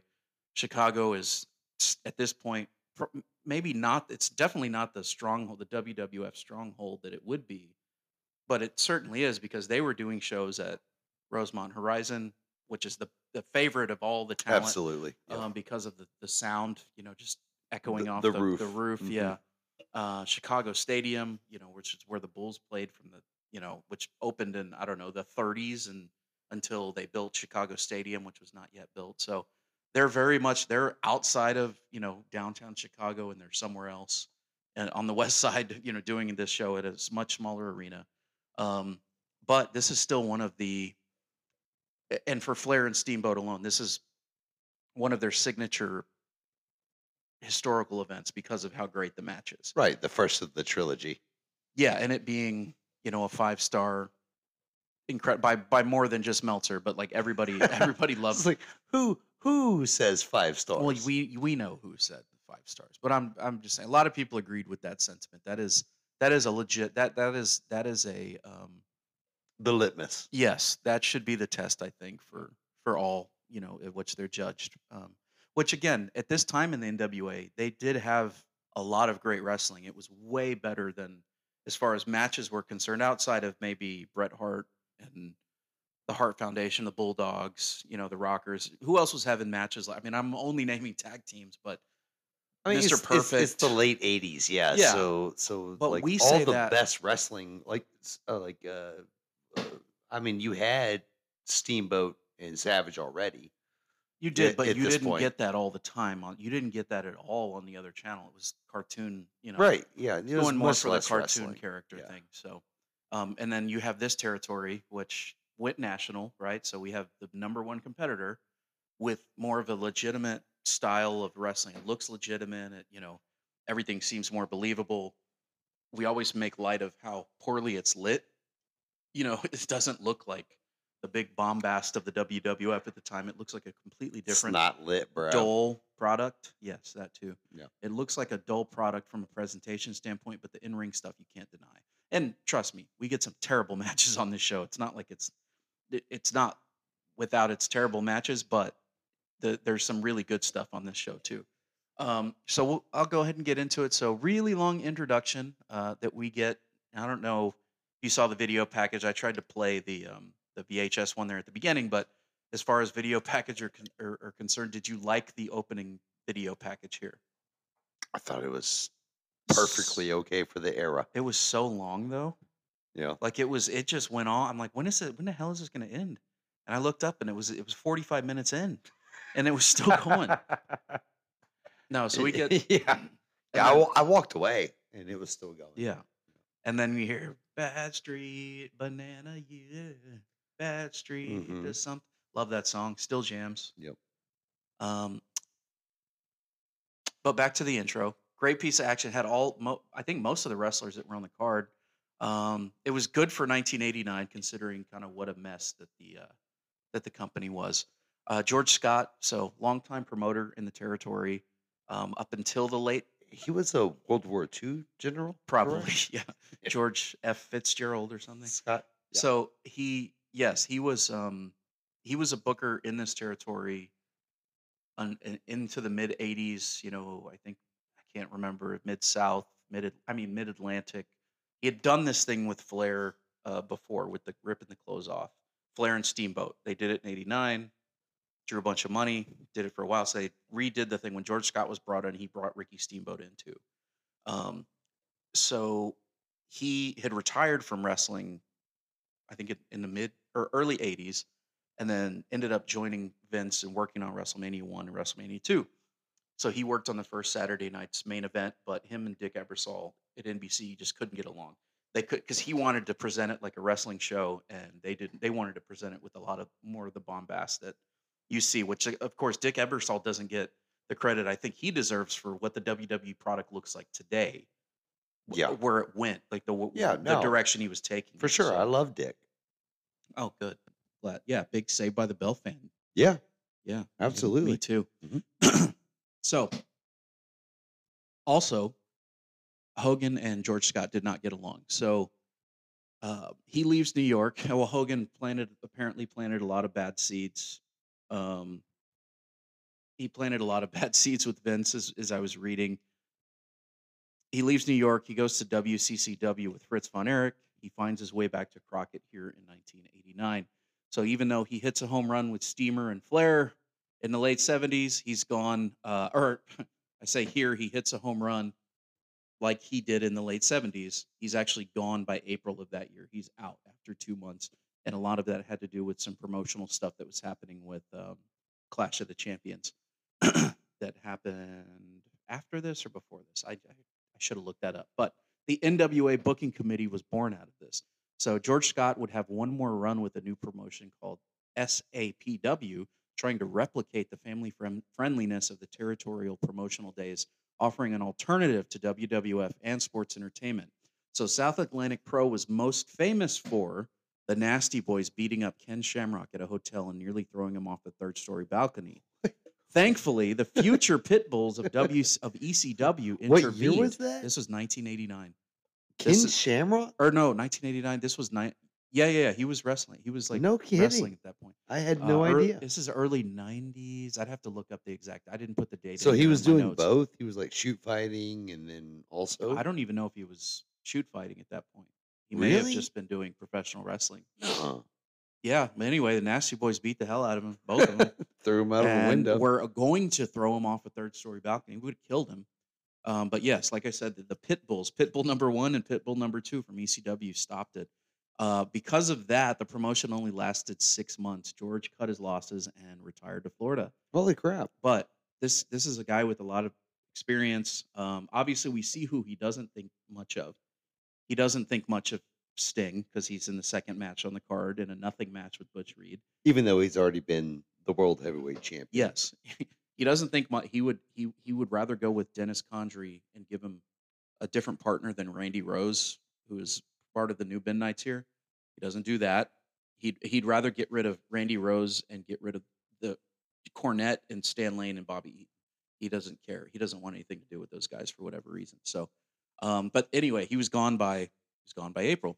So let's get into the first match. It's just, and again, this is just a thrown together match. I don't think there's any feud here. It's Michael P.S. Hayes, Duke Duke Duder, uh, versus the Russian assassin with Paul Jones in a suit. Russian assassin number. This is number one or two. I think it's number two. no, this is number this is number one. I was so yeah, yeah, yeah. confused because they kept saying number No, two, Ru- number one, okay. number two, number one. So you're gonna get a kick out of this. No. Russian assassin, assassin, Russian assassin number two is Jack Victory. Uh-uh. Yes, they took the mask off. Don't don't give away. the finish. Yeah. Okay. so yeah, uh, ru- slow pace here, then fast. They catch their breath, then they go quick, then they slow it down again. I'm already bored. Can I? I can prefer Hayes at a tag team with Terry Gordy and Buddy Roberts. Yes. Of, of course. No, but like we we they're trying to pin it like you know Russia, USSR, 1989. That's the wall came down 89. But up to this point, the Russians have always been like this big heel faction, you know, or idea Well, no, in- they had a faction. in in wrestling. Hang on. Yeah. And then they're always flanked by the U.S. and this American hero coming in to cut them off, right? So in this match, you see where I'm going? You see where I'm going? Bad Street. So it's Atlanta, it's GA. so the United States is represented by Michael P.S. Hayes in a Confederate whole in a Confederate cloak as Yes. he comes out. Yeah, yes. but I don't think that was, there's no feud here. I know what you're getting at, but there's no feud so here. I'm just saying, I'm just saying that you know you have a really bad gimmick versus an even worse gimmick. yeah, So- yeah. Um, and the worst gimmick wins. Oh, absolutely. You have to. But how long did they go? Did they go like 20 minutes? Long, 15 minutes. long enough. Dude, this match was so long. You know, what was crazy to me is that P.S. Hayes is 27 years old. People look so I old. kid you not. He's 27 Okay, years old at this point. What did what movie did I you remember that what movie did I bring up a couple of weeks ago? uh, 10 things I Hate about you. no, Parenthood. Uh, From the yeah. same year, right? Steve Martin. Yes. Right. How old You does did. Steve Martin look in Parenthood? Um, the same as he looks now, which is Yes, 78. 78. You know how Yeah. old he was in Parenthood? Huh. 13. he was going to be in Home Alone. Yes, But- but, he got beat. You Yeah, know, got- he, he got went beat out, out for that. by that didn't get it. 60, 60 year old was 60 Macaulay Culkin. Yeah. Yeah. But people just look different. Hayes is 27. Are you serious? 27 years old. they Dude, that's announced it crazy. in the match. That can't. That can't. Is that Jim Ross said it, so it's got to be true. dude? But think about when did when did the Freebirds start in the business? Though? Were they? 19 Dude, I got to look that up because that 58. that, that is, I know that has thrown me for a loop, man. I had I had no idea that he was only twenty seven. Twenty seven years old. Let's see preliminary matches. Are you Michael gonna try to Hayes- like prove no, me wrong here? No, not at all. I'm I just- really hope it's true. I no, I want to see when he started in the business. That's what because if he's He started when he was 17. Jim Ross outlines all of this in I the didn't match. hear any of Did that. you not watch the match? No, I didn't. I did. I'll go ahead and kidding. tell Of you. course I watched He was match. 17 years old whenever he started. He was like 19 fighting for his life and everything. Everybody's going to college. He's like, I'm going to be a pro wrestler. I'm gonna be a pro I'm gonna be a pro wrestler, daddy. Talk like that, daddy. 27 years old, man. So Yeah. 1977, he started wrestling in regional promotions. In 1978, he wrestled his first tour overseas in Germany for the CWA, the Catch Wrestling Association. 1979, that's what I was getting at when they formed the the team with him when him and Gordy formed the team. Um, and then So I did the math. He's 64 years old he's right now ish. That's about right. Okay. Yeah. That's just weird to think of him at that age. Like Yep. see him looking like a like a bar like a you know, just a guy Yeah. you'd see in a bar in Well, the I'm 80s. sure right? you Like- did see him in the bars at the 80s. Oh, absolutely. I mean, but he just looks like that's exactly okay. Think of the South, 1989. You're gonna walk into a bar. What are I'd you gonna see? not. I'm just saying. what are you gonna see? Like the bar in True Detective or something in season one in Louisiana, and you walk Yeah. in, you think you're gonna see a guy that looks like Michael P.S.A. For sure. and you know, I'm sure you probably did. A lot of people that walked into bars Like, saw a guy. excuse me, looked- sir. You seem to have a lot of life experience. I'm 27, kid. I'm 25 years old. I only been here a minute. So, Do, do, do. um, but yeah, he moves on to world class. The the phenomenal feud, the four year long feud they had with the Von Erichs, or however long it was, they were there for four or five years. Um, he goes back in '88. They don't get any of the magic, and then he's back here and he's in the NWA. Uh, but I again, as a singles wrestler, eh, nothing. There's nothing here. Yeah, it was an amicable, excuse me, amicable split up, Yeah, and they were both finding single success, but it wasn't in this match. It was kind of Well, so they just like I said, they put it together. Um, Russian Assassin is actually is David Sheldon. It, people will know the name Angel of Death. He worked um, a lot of the territories. Then indie guy never really had much of a run outside of this. Um, definitely not as Angel of Death anywhere, but he he was that guy for a very long time. He was tagged up with Jack Victory, who was Russian Assassin number two. They were both under the hoods. Um, Jack was put in the match with, like I said, Randy Rose as one half of the original Midnight Express because Dennis Condrey decided not to fly to Chicago, and we'll get on that. We'll get we'll get into that later. Hopefully So- about 30 seconds from now. This match with Deuter and Angel of Death is painfully slow. Here's my recap. It's pretty random and really long. I've been able to research all this extra stuff in between the rust holds. PS goes for the Bulldog. RA pushes him off. Just ended already. Why did they go 15 minutes? Hayes finally wins on a DDT. It's over. Only 15 minutes. It felt like an hour. I'm going to give it three fourths of a star. What do you got? Any notes from that match? I Don't do stars, but I think that Michael Hayes did not work out his legs. They were very skinny. Um, Michael Hayes wins, and that's about it. It's so funny you don't do stars because there's a feud going on on cinema right now with the aforementioned Greg Hamburger, Greg Ham, Neil Hamburger, who pla- Yes. who plays a, a loose version of himself, the movie expert Gregg Turkington. hmm so they added a new guy named Joey Patricelli. Okay, who sounds uh, provocative. he is like Tim's like boy, right? He's like a alpha male kind of guy, right? He gives star ratings, and the star scale goes to four. But Greg is pissed because he is like, "What is your popcorn rating?" He goes, "I don't do popcorn bags." And then Greg is arguing, "We've done popcorn bags on this show for 13 years. I give this five bags of popcorn." And Joey's like, "Well, I give this one two and a half stars." And they just argue back and forth over the star Yeah. system. So Yeah. they have a similar thing going on right Yeah, now. I You feel the s- refuse to do stars. I, won't do it. so, all right. It's it's objective, subjective. Just work with what your eyes have. Did you like it? Did you not? Is it fun? Why was it fun? How many stars did you give it? Four.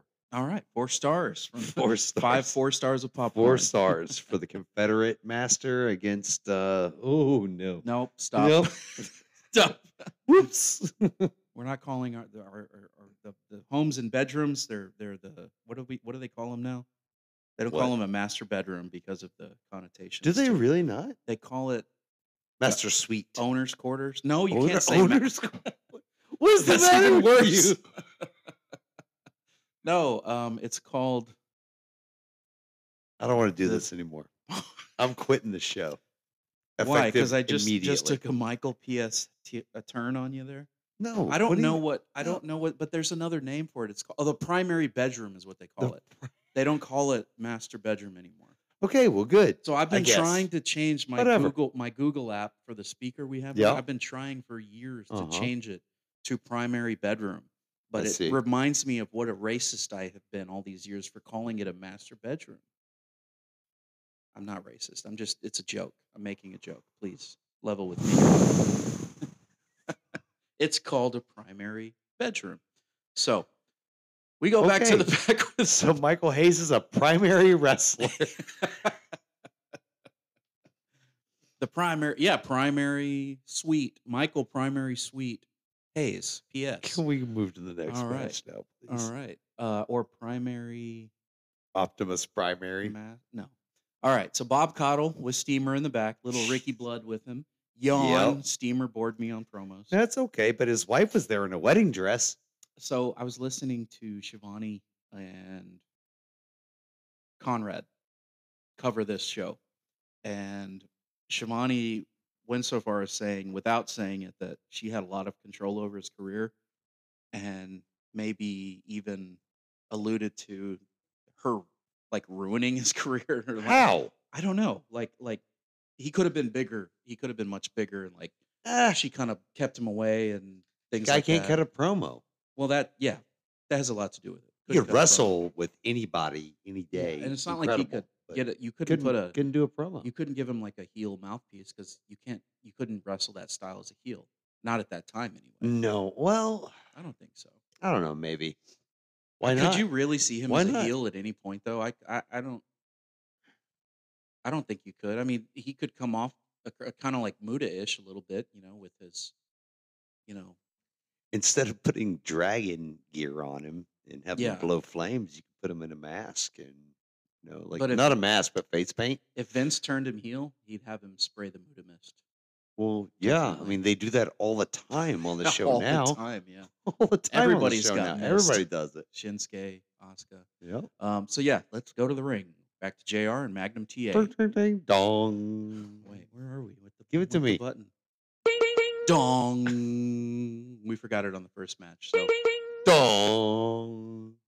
Ding dong. We'll go up to the ring announcer, Gary Michael Cappetta. This match is set for one fall with a 20 minute time limit. Sting versus Hacksaw Butch Reed with Hiro Matsuda from the Yamasaki Corporation. This was tiring as well. What a slow start to this to this premium live event by Ted Turner and the well, no, did he own it? He didn't own No, yet. not yet. It was uh, by uh, by Jim Crockett Promotions in the NWA. Um, to show you how little, and I and I, I know I've mentioned this a ton, but to show you how little George Scott thought of Sting, here he is in the second match with no entrance. He looks great though. I love the great. I love the, does. the- I love the gear. He's got the neon Does pink and the blue. looks great. He looks like he belongs on a WWF show, but uh, but Jim Ross hates lighting the crowd, so this show looks like WWF 1983. Sting's on fire, and Butch is just pretty much outpaced here. This is a year before Doom. Teddy Long is the ref, by the way, who would manage Doom. that was my notes right here. Look at that. Look at that. Read that out loud. Top page. Fist. and your note says in big bold letters, "Teddy Long ref." You, it's right It's exclamation points. Two- yeah, Two exclamation points. you're points. screaming that. Yes, Teddy I Long- uh, was. you- I, I was.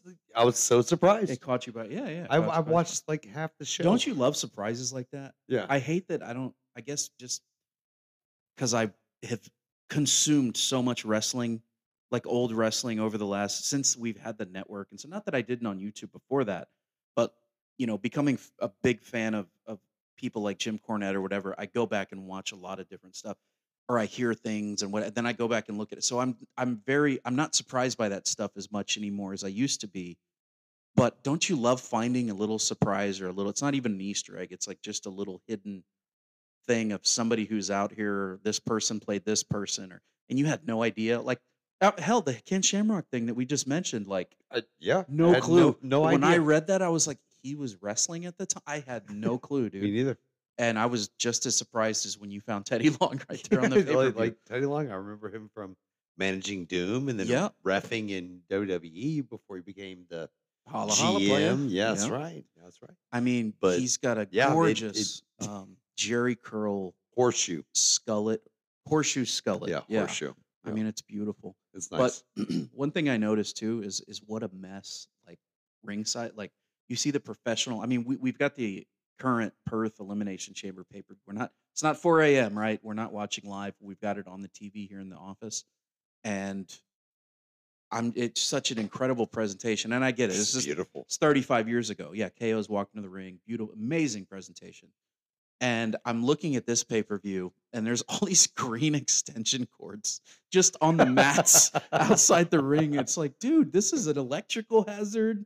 This is a hazard to the fans. Ah, ah. Dude, this is hilarious, man. No, I just thought it was funny. I miss man, the days when those things didn't matter. No, I know. I. I I get that. That's fine. I just I thought it was hilarious that this just it looks like crap. Like it looks. I mean, obvi- the lighting is one thing, but to just to have the it's a wrestling but the show. cords are not even like that far. It's not like they're in a spot where the wrestlers can. If they get thrown out of the ring, God forbid, uh, uh, Bill Watts is booking because then you'd get disqualified. But if somebody was thrown out of the ring, they could easily have landed back first on the cords. Like they're right. They're they're like two feet from the ring. but I just think why would that be a problem? I don't know. It's just funny, it's, man. It's okay because the cords not plugged in. the whole time. Well, no, they didn't need them for lighting there. anyway. Yeah. They're just there, you know. They're just That's- built on top Man, of it. you got me. I was like, "Where is it? Where the hell are you going with Yep. this?" That's that was. and don't even get me started on the watts thing. Like we Oh, could, we well- could have gone electrocution, and we could have gone We'll get there. unplugged. We'll you get there know, eventually. I think once we cover like, well, I don't remember when he takes over, but we could do like Havoc eighty nine or ninety. I don't want to do any of these shows anymore. Yeah, well, too bad. too bad because they're great fodder and They they're are fun. They're, they're, this is a really fun show. So, um, yeah, there's just the mess of cords on the outside. So Sting is standing, he's standing on them actually after Butch tosses him out twice. JR calls Butch's right hand. Do you catch this? A soup bone. And I'm going to start using that now. I don't know what a soup bone is. A big ass ham bone that you put in soup or like beans or whatever. And the ham kind of, it's for, you know, for flavoring purposes, like bone broth. Okay.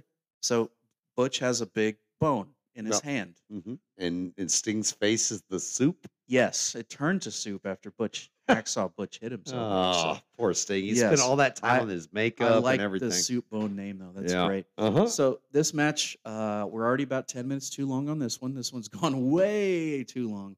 Uh, and Jr. is so distracted he's talking about Chicago Bears football and Brad Muster, who's seated next to a Leo Sayer-haired Dave Meltzer. I don't know if you noticed Dave Meltzer at ringside this whole time. Was he green? he wasn't gr- he was a. He wasn't green he was green to the wrestling business he had only been writing Oh, for I see. about okay. 20 something Yeah, years so not bad, far so not he was bad, brand yeah. new yeah I don't like this. with his he, he had his leo sayer bay city rollers hair but he's from the bay area so fair play um he's sitting right next to him uh, so anyway one of these two men this is in my notes here one of these two men in this match is a current tag team champion on a wrestling promotion with a tv contract that just came to mind Keep going. it's not butch reed so we know who it is going. it's Sting. 64 year old Sting. This pay per view is 35 years, 35 years old this month. So, um, Teddy Long actually cost Butch Reed the match. Sting wins on a pin reversal. Uh, Reed tries to get his heat back, beating up Sting. Sting takes over. He beats up Butch, and he he nails some soup bones of his own. So I'm going to give this one one and a half star, and the half is for soup bone and the use of it by both men and good old Jr. So, what did you think about this terrible, terrible match? All I'm going to say is my notes say goofy finish. I don't care. God, they had so many goofy finishes. Half a star. Half Okay, there he is. Since that's what all of you guys He's want. He's using the star rating. How many bags of popcorn though? Because the star rating goes to five, the popcorn rating goes to six. Oh, I'm kidding. All right, so let's go to the back. We've got Bob Caudle with Paul E. Dangerously, otherwise known as Paul Paul E. Paul E. Paul Heyman, Randy Rose, one of the original Midnights, and Jack Victory, just a guy who was thrown in here. Um, Paul E. tells us that Dennis isn't here, and he's replaced him with a secret weapon. I guess Ooh. a Russian who is not being a Russian here. He's taking the mask off and he's back to his American heritage. Back to the ring, and we've got uh, this one I'm I am excited about this match, not because of the crappy new bin or I the know why. crappy original midnights. I know why. But I love Paul and I love Corny Yeah. and I love the Midnight. So I, I love this version of the Midnight. It's my favorite version. Sweet Stan, beautiful Bobby, and obviously Cornette. You mean Lex Luger? Lex Luger Jr. Lex Luger, Lex Luger Sr. Yes. yeah, he was in the business longer, but this is a six man loser leaves NWA match. Uh, now we get promo time from the Midnights and uh, James E. Cornette says Cornette Cornette says Paul tried to mess with him with the sub, and Corny says we're not leaving the NWA, not not now anyway. They'd leave soon after this because they got tired of all this crap too. Um, so we've got the original Midnight Express, Randy Rose and Jack Victory, who was not very original at all, with Paul Lee Dangerously versus the Midnight Express, Sweet Stan Lane, beautiful Bobby Eaton, along with good old JC Jim Cornette. Jim and is is in a great squishy red bodysuit and what I thought were some Jordan fours or maybe like Etonics, which I you know I put in he, here, but they he turned, looked like an incredible. he did me. he was he dressed the- He- the red with the black Yep. The black underwear kind of thing It's going probably there. the inspiration for the whole thing. I hope he did. Well, dude, there's that there's that um that great uh, not great. I'm looking at Kevin Owens banging his head on the glass. Um, that's so great. Awesome. Um, that there's some anime show that has just been dressing the character Lupin, Lupin Sev something, Yeah, yeah. who dresses like Cornette, but they were they had no idea he was doing this show was on before Cornette was a thing, and court they dressed exactly the same. They even had a heavy that looked like Big Bubba. I'll have to show you some pictures Yeah. but good. it's so funny because that was you know it, it seems like it was art imitating like it really wasn't it was just two things happening at the same time um so yeah so who knows who knows where the incredible stuff came from so cornette wants heyman to start the match um it looks and let's see okay so there's just some zach morris high tops They're, they weren't etonics or jordans upon further review uh randy and sweet stain sweet stain the space evades. Sweet stain. I, I I put Stan and Lane together. The sweet stain. What if he just dropped his name? He's not going to go with Stan Lane anymore. The sweet stain. Oh, I love this. I love it. I love it. Try escaping this for the rest sweet of the show. stain Sweet starts stain. out the match. Woo, So- what a stain it was. So Jim uh, Jr. brings up Stan being buddies with Vanna White. Uh, this t- okay. What's funny on the next sentence, instead of writing "Sweet Stan" in my notes, I wrote "Sweet Stand." Sweet, Sweet Stand had educated feet like X Pac, which remember he would always refer to Yes, X I Pac, do remember but he would refer to Uh-huh. Stan because Yeah. Stan was doing a lot of karate junk here. He would just kick people. Um, yeah, and it just feels it feels weird here because Randy isn't the midnight you think of. I mean, he's, it, you know, Well, Bobby's not the beautiful that you would think. Bobby of. is beautiful. No, I'm just No. saying. when you think of the Midnight Express, the original Midnights were were Dennis Condrey and Randy Rose. Then Dennis Condrey moves t- with Bobby Eaton. Dennis Condrey is then gone, and Eaton's plugged. Uh, then they plug in Sweet Stain, right? So he's they plug in the Sweet Stain. so you know what I mean? It's it's a it's quite an evolution over time. So then the whole thing with this story is that Paul's bringing the original Midnights back. Now the funny thing is, is well, like Dennis doesn't show up, and uh, I'm gonna get to this here in a minute. I just, I was, Stan looks. All right, sorry, hold on. Stan, me keep going here. Stan looks great. Drop toe hold into a double elbow. Cornette hits the Fargo strut, which you know you've seen Jeff Jarrett do a million times. Uh, Stan and Bobby, God, they're just so damn good. I'm, I'm, and there's women in the crowd shouting. You don't even see that nowadays anymore. Just people are in love with with with this this long mulleted hair. Um. Anyway, what were you gonna say? Sorry. I didn't know who was on whose team because everybody was wearing red. Yes. And they were dressed the exact same. I didn't think that they should have done, except for Heyman, who's in like all bright pink. No, yeah, he's dressing like Paxson from Yes. 1980. You know how old Heyman was here? Uh, 27. 13. Same age as uh, Steve I was going to guess 13. I know. I don't know why you didn't. Man, I know. I I'm don't know why- stupid. so- I'm so stupid. Um, yeah. Anyway, uh, George Scott, like I, I was saying earlier, he'd Great rather Scott. he'd rather get great Scott would rather get rid of Cornette, Bobby, and Stan, and keep Condrey with the new partner. Well, I mean, with the labor laws, you know, Of uh, you can't hire a 13 year old. That is correct. So Condrey no showed this because of the dumb schedule that Jim Crockett Promotions tried to pull. Um, I think I cover this. A lot, let me look down in, in my notes here, but I think I had covered some of that here. Let's see. No, okay. The reason that Condrey didn't show up is because he was the pay per view is on this day, right? He lives in he lives in Denver or he lives in Colorado. WCW or JCP flies him to a spot show in Georgia, a nothing little spot show.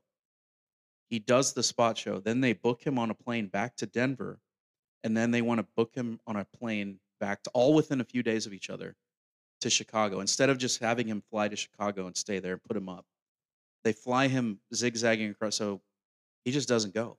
He just doesn't show up. So Heyman, um, Cornette is in the locker room and they're and they're getting prepped. Heyman walks in, and he sees a look on his face, and he and he looks at Paulie and he goes, "Dennis isn't coming, is he?" And Paul's like, "Nope, he's not coming." So they have to kind of scramble and throw Jack Victory into the spot here. But just because of their horrible logistical handling of Dennis Condrey, he just doesn't show up.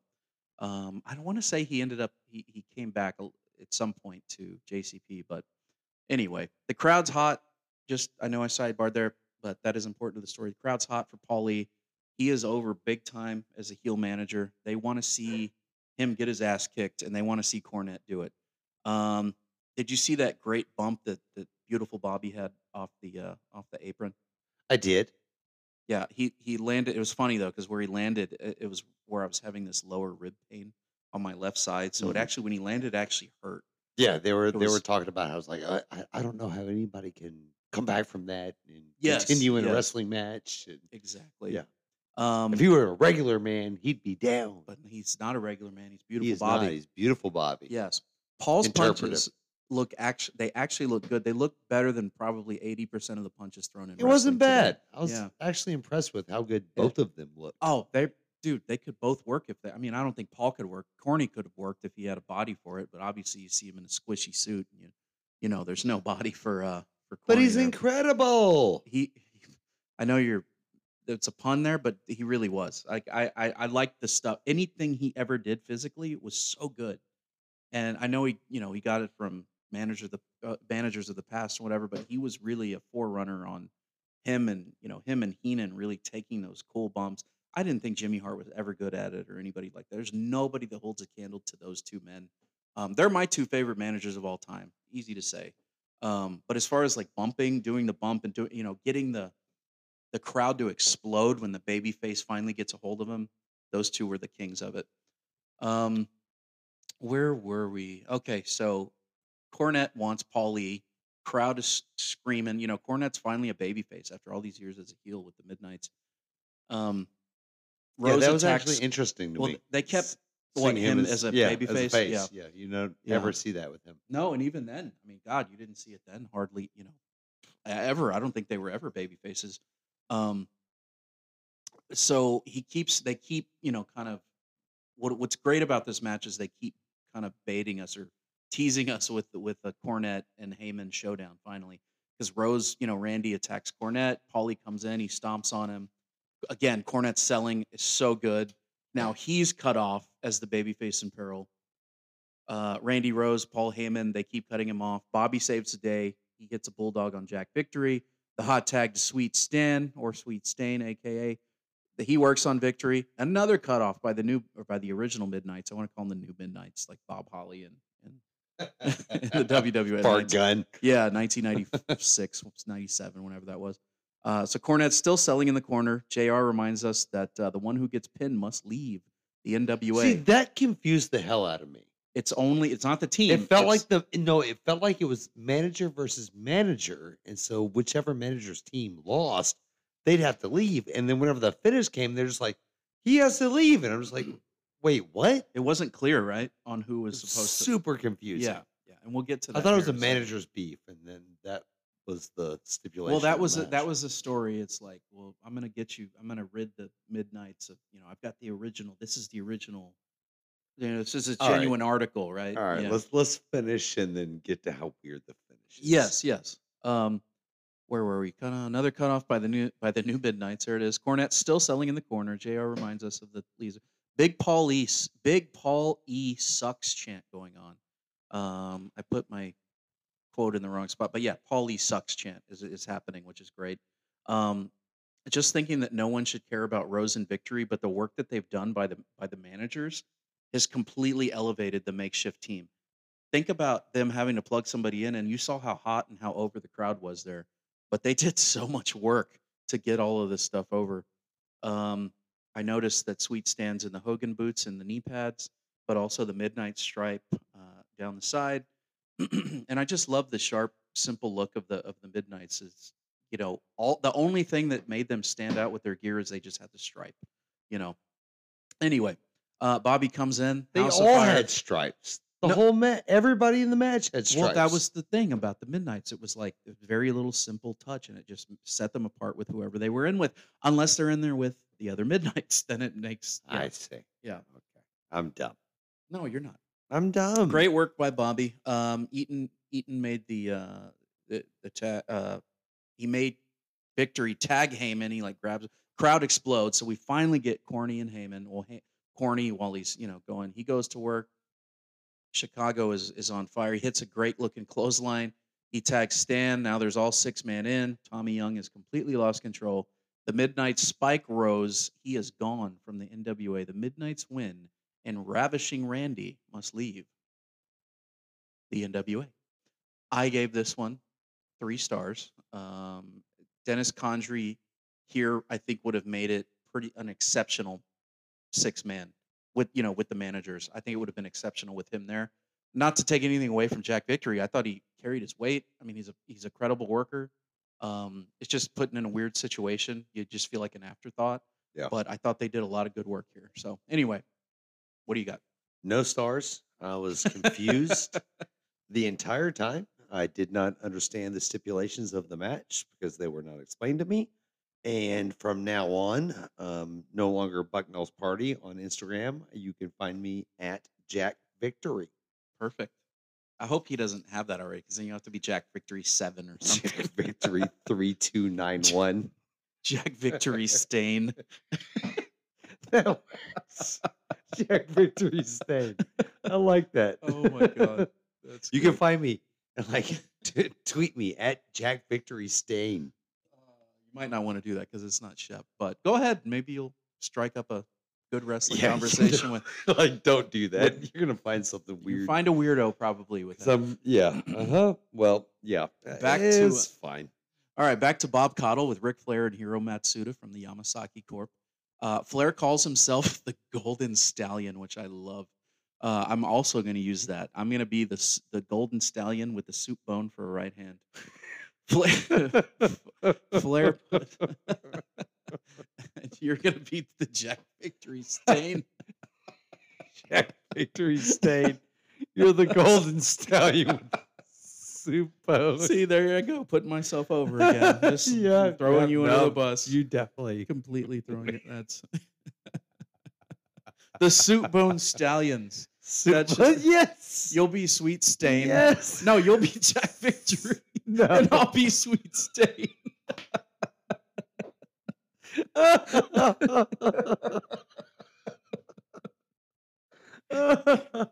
The soup bone stallions. Jack Victory seven and sweet stain. Jack Victory 32. Just to recap the segment.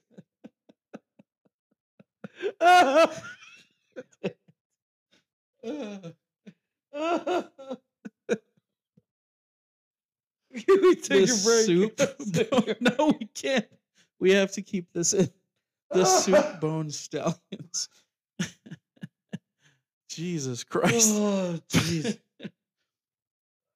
Flair puts over oh, Matsuda. Oh my god. Flair puts over Whew. Matsuda as a great mind, the greatest ever, in fact. Ric Flair is shouting woo. Whether you like it or, or whether you don't like it, you better learn to love it because it's the best, Best thing, thing going, going. today. Back to JR and Magnum for a TV title match that I think went for another three hours. We've got the champion, Rick Steiner, who is the current NWA television champion, versus Go Away Heat His- IRS his Mike tag Rotunda. team partner. Wait, no, they're all on the same team. They were dressed the same. They- Again, oh my very god. confused. Okay, and I put that in my notes here. I'm going to talk about his, All right. his ring gear. So Let me- rip. I'll get to it. So we get Bron versus Bray, 1989. these two, uh, these two would It's not also bad. swap the WWF tag team titles in the early 90s. Money Inc. versus the Steiners. Of course. It was stuff. about three or four years later, Oh, yeah. 1993. Uh, seems early to think about the Steiners in like 93 in the WWF, Well, that but they were there. They were they there were in there, 93. yep. No, I just, I don't know why I think of it as much later, but you know, I don't know. It's it's a lot earlier than I thought. Steiners and Money Inc. teams would be the only two tag team champions from October of 92 until September of 1993. Steiner and Rotunda and some almost matching drab gear that again makes me feel like I'm watching an inferior product. Rick looks like he grabbed a singlet from the Michigan Wolverines wrestling practice from the night before. Um, and I said in my notes, maybe they had a big turn, a Big Ten tourney at Northwestern or something. No, I just think in it's because on his singlet it said Michigan. But it was all faded, and then on the back it said "Dogface Gremlin," and it was No, completely did faded. it? Yes. Okay. See, you don't even know. no, I didn't It's lit that. poorly, and it's completely faded. Get your eyes checked. Victory thirty-two well, twenty-seven. It's Um, 3291. 3291. All right. Um, where were we? This match again, entirely too long. This is not a pay-per-view match. I mean, this is a this is a TV match. Um, Steiner's not a big star. He's a good TV champ because I like the way he worked. I, I love the way he great though. Yeah, he does. Physically, he looks like he a looks million bucks. amazing. Yeah. Um, he he's still, you know, he's he's a little clunky. I mean, I, I was I got bored for the time. I mean, it was ten minutes, but IRS, I mean, Rotunda bores the hell out of me. Um, I've said that a million times. So we're gonna still see him. We're gonna anytime we do these retros, I feel like he's gonna be on every pay per view. He's just gonna pop in there to to torture me for a little bit. Um, I, I loved I love Steiner matches. I mean, they're one of my favorite tag teams. Uh, I put it on our Instagram. Like my Mount Rushmore has like nine tag teams on it, but the Steiners Oh are yeah. top two or three for Tag me. team gay. Oh, I man, I love tag. I mean, and this was you know thought of as a as a tag team territory for a long time until George Scott, you know, kind of changed it. But yeah, Whenever he got home from the war. correct. uh, Jr. Jr. goes over the Steiner, uh, or goes over you know Rick Steiner being a, a sh- having a legit shooter background, gaining sixty three pounds, which I'm sure were obtained naturally through Rick's extreme eating and lifting program with Yeah. zero additional substances. No, none at all. Yep. By the way, Dogface Gremlin still one of the greatest nicknames of all time. Oh yeah. Teddy Long's Jheri curl skullet is glistening with soul glow. It's dripping off the back of his neck. Looks gorgeous. it is. If you watch, he's sweating his ass off, and like there's a close-up shot, and you just see all the soul glow like falling off the, the back here. It's Okay. amazing. All right. So, and I love you hear the the five minute time limit time limit announced by um who was the announcer? Was it Gary Michael Cappetta? I don't know, but it like they were announcing that in every single match. I love when they announce Yeah, that. I if thought it was pretty cool. If it was gimmick, I thought it was or cool. if it was part of the story, like if it's going to go Broadway or it's going to be a draw or something, I love when they're Yeah. announcing it. I don't care. I didn't care about. they That's one did of the it in things every match. that turned me off from WCW at the time as a kid. Oh, I, I, couldn't stand it as Yeah. a kid. I like it better now. I don't think you need it in every match unless it's part of the story. Well, no. I don't think you have to do that. Yeah. I mean, you can say, "Oh, it's a one-hour time limit and TV time remaining, whatever," but they did. I did like that, and I couldn't remember if this was Cappetta or Penzer. I'd, I'd have to go back and watch uh, as he announced. They had such a distinct. To me, they were just, um, again, one of those inferior things. They're just not Finkel. Just didn't sound like Finkel. You know, they just Nobody. Penzer does. was all the time. It just kind of monotone in the background. Didn't do a lot for me. Um, where are we at? Five minutes. Steiner's busted open with a sleeper hold somehow. Steiner is on his back with Rotunda on top. JR says, Mike is going sleepy by. Steiner's shoulders are on the mat. Teddy Long counts. Rotunda wins the match that was dull, boring, and too long. Rotunda is the new TV champ, and he's joined again. This is oh, he's a He repeat won it winner. back. Oh, Yeah, okay. He won it back. So he's joined by Dr. Death Steve Williams and Sullivan, my son, Kevin Sullivan. I gave this one one and three quarter stars. What do you got? Zero stars. Again, zero stars. I gave this one five bags of popcorn and maybe a little, uh, a little, um, um a little Paprika. a little Michigan little, logo. Little Michigan logo. Or no, the- a Syracuse, on lo- a little orange for the the, little orange. orange. Oh yeah, that's good. Because he was good. Syracuse. Yes, it was. He, he, Wait, what? They all represented colleges, but what about Ke- Kevin Sullivan? Did he represent? I know Ross makes a point of him being a shooter in the tag match too, like having a, a background like wrestling in college. But Steiner, legit shooter. Dr. Death, Oklahoma, legit shooter. Rotunda, Syracuse, legit shooter. What was Kevin Sullivan's college? Fear. the Dark Arts. Uni- oh, Harry Potter University, Hogwarts. That's where he went to. That's not where he went to school. Yeah. No, he went to like Flash Gordon High or something Oh, like that, okay. like the like the lightning bolt eyebrows and stuff like that. Perfect. Okay. Yeah. Okay. Curtis uh, Curtis uh, Iaukea was the head instructor. You don't get that because you'd never watched WCW 1995. Don't worry, we'll get there too. All right, interview with Hawk and Animal and the beautiful NWA tag belts with the blue straps. Love those.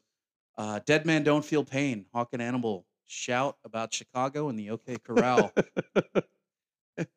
SmackDown manager, current SmackDown manager, Paul Ellering, tells us the cards are down. Lots of Western references, but we're in Chicago. So we're in the Midwest, not quite, not in uh, Death Valley or anything here. What? Did you have a note on that? Uh, yeah. Okay, no, thanks. All right, so now, all right, so we get the promo. Hold on, wait, wait, wait, wait, watch this. We get the promo. We're told that we're having a tag team title match, and I don't know if this is because it's crappy editing on the network or Peacock, but I'm sitting here going, all right, we got the Road Warriors and the Varsity Club for the tag titles.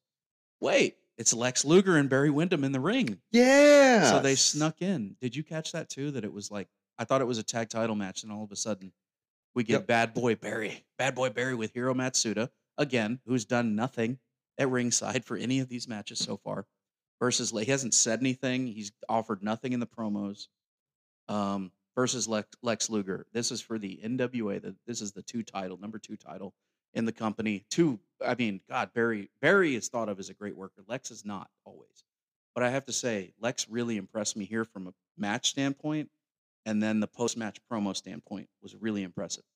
A hot start. Now we've got all the Chicago luminaries here. We've got a White Sox executive, I believe. What did they say his name? Uh, Einhorn, Eddie Einhorn.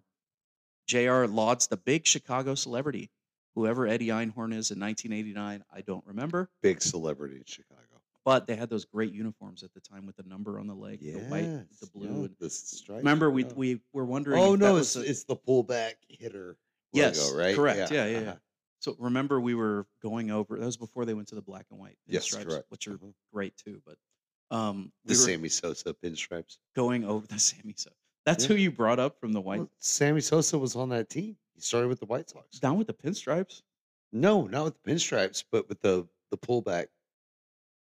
And Oh, the- that. the oh, num- gotcha. Well, I, I, think he were- was there for the number on the on the pants too. Uh, yeah, yeah, he was, and that's Yep. my the baseball card I have of him is that one. Yep. Um. Anyway, where were we? Yeah. Okay. So they weren't in the pinstripes yet.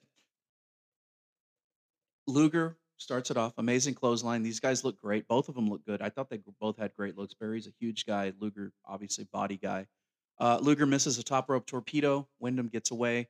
Luger's wrestling acumen here actually looks fantastic for once. Uh, obviously, the attitude was an issue, but you know he gets a bad rap, but you see what he's capable of at this point. And by 1999, he probably shouldn't have, you know, such a prominent role on WCW television, which we saw. But 10 years earlier, I think he looks incredible. Um, I feel like like Luger is in the um, the Orton post evolution role here, as they keep mentioning the partnership with Luger and Windham in the Horsemen, you know, or or you know, Luger and Windham as tag champs, right?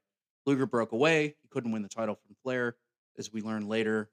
Flair doesn't drop the belt to Luger; he takes the big gold to Connecticut and gives it to Vince. Luger gets his win over Flair. Um, oh, doesn't get his win over Flair. Sorry, he wins the newly minted WCW World Title, which is not as romantic as the big gold. The belt was not ready, so they subbed it for Dusty's old PWF World Title belt that was in storage. Funny enough, turning heel and winning it against Barry Windham. In fact, at that time, much later when he had um, he had um, Harley Race and Mr. Hughes, you know, come to the ring. Oh, I love Mr. Hughes. Oh, I know, right? I mean, he was totally useless in the ring, but I just loved him being there as a great heavy. presence. Yeah, yeah, just a Mhm. great screen, like for this, you know, on screen. so back to the match. Windham hits a German on Luger. Shoulders are on the mat. Another mat match with the same damn finish. Why did George Scott like these so much? Luger wins because his shoulders were off the mat. The crowd erupts, and Barry attacks Lex. He gives him a pile driver on the belt, gets his heat back. Same crap that they did with uh, Butch Reed a few minutes ago. Matsuda is a charisma vacuum. He adds nothing to this. New new United States champion Lex Luger. Zero stars. To me, this is two and a half stars. Decent match, short and explosive. I think it was about eight minutes. Matsuda's doing nothing for anybody here. Um, they do the same finish as the last singles match right before this. No wonder George Scott was sent back to Florida, where with hopefully the belt that Dusty got, the PWF belt, sent them in the same UPS package back to Florida. Yep. Interview time. Please sign for me. Interview time with boring Mike Rotunda. IRS, such a bad promo to me. Um, he He yells and he looks sleepy all the time. yeah, it's just and there's nothing to him. I mean, there's just nothing. Like the the look is dull and boring, and I see why Vince had to put him in a dull and boring. Maybe he saw these promos. and was like, I'm going to make you an IRS guy because you're dull and boring, You're boring. and I hate you. So that's why. That's why he put him. Such in. I a don't hate weird Mike. reason to employ somebody. I know, I know, but that's You probably work why for he did. I hate you. Yeah. Um, anyway, he mentions the future in 10 years, like I did, you know, with the two sons wrestling, uh, Bron Breakker, and but they never got to wrestle. Um, in t- 10 years, blah, blah, blah. I'm asleep now. Give me the big meat boys already with the Road Warrior, Road Warriors and Dr. Death. That's all I want to see. And we get there. What do you have? How many stars again? For what? Five bags of popcorn. All For right. what? a, for that match. Which Luger, match? Luger Windham. Oh, zero. How many stars for the promo? Zero. All oh right. no, no, but the promo was actually fun because Lex has got this towel on his head. No, no, He's no, not like- that promo. Rotundo's promo is here. The Lex one is after this. Oh well, zero. All right, zero star. We'll get to the Lex one. Don't worry. He's very sweaty. Yes. Oh, yeah, Rotunda. Yeah, yeah. He's tr- he's like sweaty. like Soul Glow, Teddy Long, sweaty. No, just Uh, sweaty. Tag team title Regular match. sweaty. The Road Warriors, Hawk and Animal with Paul Ellering as champions versus the Varsity Club, which is Kevin Sullivan and Doctor Death Steve Williams. From Oklahoma and Death Where- Valley. where did Kevin Sullivan go to school? Oh, uh, Grimace Warts. What are they? Is that right? I've never seen any Harry Potter stuff. My son loves it though. Grimace. That where? Aren't they all? Grimace Warts. Name a school. Arizona State. Wait, what? Did he go to Arizona State? I, I don't I thought he went to Grimace Warts. I mean, you talking about Grimace Ward sounds like Arizona State. Gosh. so we get a hot start here. Sullivan, my son, Real with, some, with some chops. He he can't, uh, but he can't clothesline for any. He's like the worst clotheslines in wrestling. Never could. Uh, I never thought much of Sullivan in the ring. Um, but this, ma- I mean, I, I like. I actually like this match though a lot. Um, tags in Doctor Death. Him and Animal lock up. We get power versus power, standoff, shoulders, shoulder blocks, all that. Doctor Death would have been amazing in WWE at this time, especially after the steroid mess. Um, he, he, I think he would have stood out more after when all the steroid guys kind of left. I know he was probably a steroid guy too. I'm just saying. Um, I thought he would have stood out because of his look in that period. Because You mean know, his haircut? yes, haircut. No, because think about they, think dude, about think about this. So they went to Backlund and like stuff like that. I Yeah. mean, Doctor Death would have stood out Oh, in that in that Like environment. Death over Bob Backlund. God, I would have taken that a million times before. If, imagine him and Bret just wars, like great. I mean, stuff that they were doing, like him and Austin were doing. Uh-huh. Him and Doctor Death could have been doing in like 1993. You think so? Absolutely, yeah, Okay. definitely. You know, I don't know if he would have aligned with Yokozuna or anything, but I'm I'm just fantasy booking. But Yeah. you know, I, I just thought it would have been he would have he would have fit in really well in that locker room. Um, Ella Ellering is dressed like Kamala's handler Kim Chee. Thought it was funny. Uh, not not finally Kim Chee not being played by Steve Lombardi. It's being played by Paul Ellering. Sullivan tosses out Animal. Animal nails him with a chair. Teddy Long is occupied by Hawk and Dr. Death. Where's Mean Mark? Teddy Long needs to make this a tag team match, playa. That's what I put in my notes. Yep. I Ain't no Um, Undertaker here. Yeah, you got to put me Mean Mark. I'm making this a six man tag team match with Mean Mark player. Animal trying to fight for the tag, but he's actually being masterfully double teamed and isolated by the heels. Uh, Animal nails Sullivan. Sullivan, my son, actually does this amazing lockdown spot where he falls to the foot, locks Animal's foot up, and holds him to where he can't tag. He's able to tag Steve Williams back in. Dr. Death is so good at the isolation. He misses a move, and then he goes right back to grabbing Animal, like by any means necessary, keeping him from tagging Hawk. And these guys are actually, I mean, Sullivan's actually impressing me, which I've never liked a Sullivan match. Um, so he's pretty decent in a tag when, when you were able to hide No, his yeah, sh- with the tag. his shortcomings. Absolutely, Yeah, if you can hide his shortcomings, no He pun was always intended. great in a group. Well, I wouldn't say that. I mean, great in a group. The, the, did you really like the, the the Dungeon of Doom? At the time, yes. It was like the early 90s. I was like, fucking. It's okay. Dave Meltzer said the S word. That's fine. I was like, like S years old. S. so uh, yeah, but I I thought it was good um, because Who doesn't like Shark? Shark, Haku, the Faces of Fear, the Dungeon of Doom, That's right, baby. the whole bit. It's Um, great. I like the visual of it. I'm just saying. I'm I, saying. I never thought. scary for kid. I never thought Sullivan could really wrestle. But I've never watched Sullivan's Territories, Florida stuff. I've like I said, really he had the Flash. Gordon eyebrows. He looked like a Flash Gordon villain. Definitely, yes, yes. So great selling by Animal. I mean, Animal could Animal could really sell here. He was he was doing a good job as the babyface in peril. Um, he hits this great double clothesline. Here comes a hot tag. Hawk comes in, works on Sullivan, nails Doctor Death. Hawk with the big shoulder. Uh, Sullivan again. He sells it poorly. Um, those are the kind of things you can hide a little bit better in a tag match. So all four men are engaged. Williams and Hawk go to the outside. Animal Animal gets Sullivan up to do the Doomsday device, but Doctor Death breaks it up. Um, Hawk gets he's Hawk goes up top anyway. He hits the clothesline on Sullivan, but he's pinned. And Christ Almighty, another double pin spot because Doctor Death is pinning Animal, but Animal's shoulder is up and he's like under the rope. So mm-hmm. Teddy Long counts the fall, and still the NWA World Tag Team Champions, Hawk and Animal, the Legion of Doom, as they're announced, the Road Warriors, lots of names. Dude, George Scott, what Three matches in a, row, on the same Three matches in a row. with the same with okay, not the same shoulder on the mat spot like they did in the other the other two, but this same double pin thing three times in a row. Yep. I'd have sent him back to Florida too. So give this one three stars. I really like this match a lot. What about you? Zero stars. How many bags of popcorn? Great. Back to Bob Caudle and Lex. Lex. Lex, I can't believe you haven't caught up on that yet. Or I'm just going to cut you off when I ask you that. That's great. I really Lex- wish you would. Lex cuts the promo of his career. This is one of the best promos I've ever seen. Lex so cut. bad.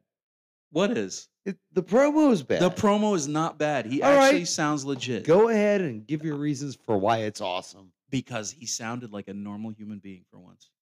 He wasn't shouting. With the giant head wound. Yes, well, that's you know selling. He right? sounded like a man with a head wound. I thought he was fine. He's all, he, finally believe in me.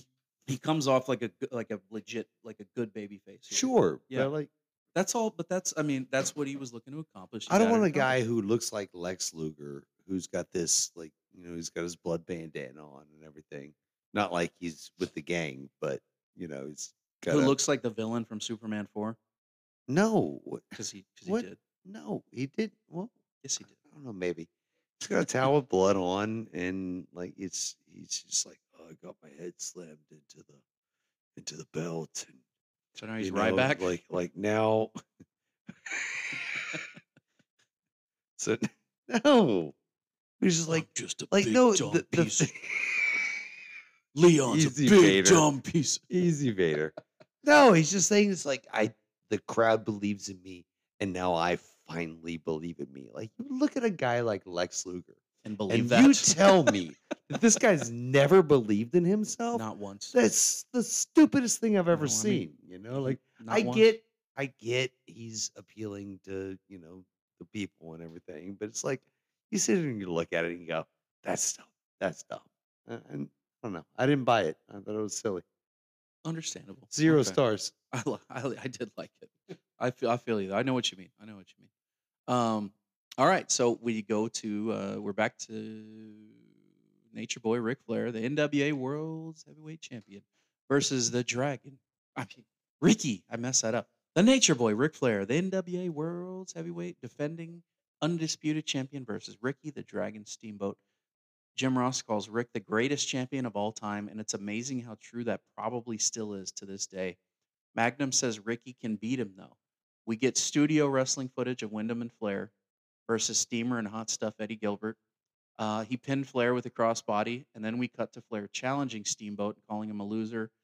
Uh, Steamer beats him up in Cleveland, strips him down, just like he did, like I said, with George Scott in 1979. Uh, ripped all his clothes off. Uh, they started feuding, drew a ton of money. So they're counting on Lightning to strike here again. And with the match that we're about to get, it happened. Um, fans love seeing the rich prick uh, heel, you know, in his fifteen thousand dollars suit get ripped off. Um, and I bet this was actually from Michael's Clothing in Kansas City. I know. Which big I, shout out to them. They a big sponsor of the show. I love seeing Steamboat get stripped down. everything. Steamboat or Flair? Yeah, Steamboat. Well, Flair got stripped. No, he's the rich prick, right? Who? Steamboat. No, Like his wife walks around in a wedding dress. in wedding dresses. I know. Like, I mean, how much more can But- you just flaunt? In, but remember the faces. The the footage though is Flair standing in the ring with four women, with four women in evening gowns, and he's what is so damn funny. Come on, spit it out, Victory. Steamboat walks around with his kids. like, What look a at- prick. Look at all these He needs kids to I check. have. He needs to check his monogamous He's such a privilege at the jerk, door. dude. Such a jerk. the little kid had a headband on. Who and- who can afford a headband? for I their know. in like, that economy, in the Reagan economy, which is actually pretty good. But freaking 1989. Steamboat's ass. Um, yeah. So uh, the move, the match starts out. Hate A lot of movement from both guys. Uh, roll up, Flair kicks out, exits, back to Brad Muster again for some reason. Chicago notable. Where the hell's Michael Jordan? Why couldn't they get like Horace Grant or uh, Bill Cartwright or Jim Jim Jim Paxson?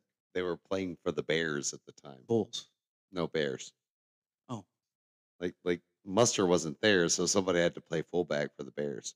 No, Muster. What do you mean Muster wasn't there? I'm saying Well, where Muster was, was in the crowd, so somebody had to go and play fullback for the Bears. because he was there 10 4. Okay, it's February. yeah, They were knocked out of the They were- playoffs by yeah, then. it They hadn't played in February since No. 1985.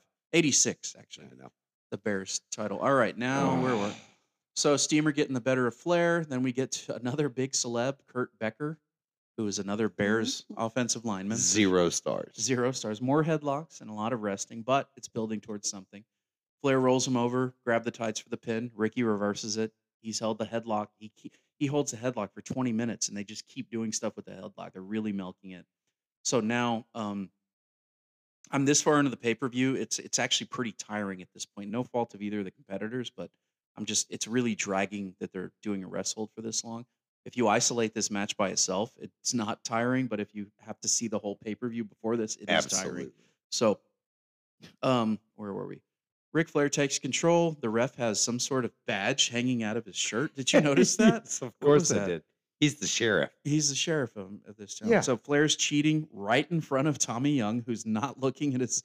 He's counting, and Flair's legs like are on the on the ropes, right above his head, Yes. and he's not looking at Yes. all. It's literally right. and then there's a him. kick out, and then Rick stays on top, and he counts again. yes, So we went through a six count basically. Yes. With Rick's over feet on and over and over. Yeah. So, um, but it does pick up from here. The crowd starts to just kind of explode. They're super hot.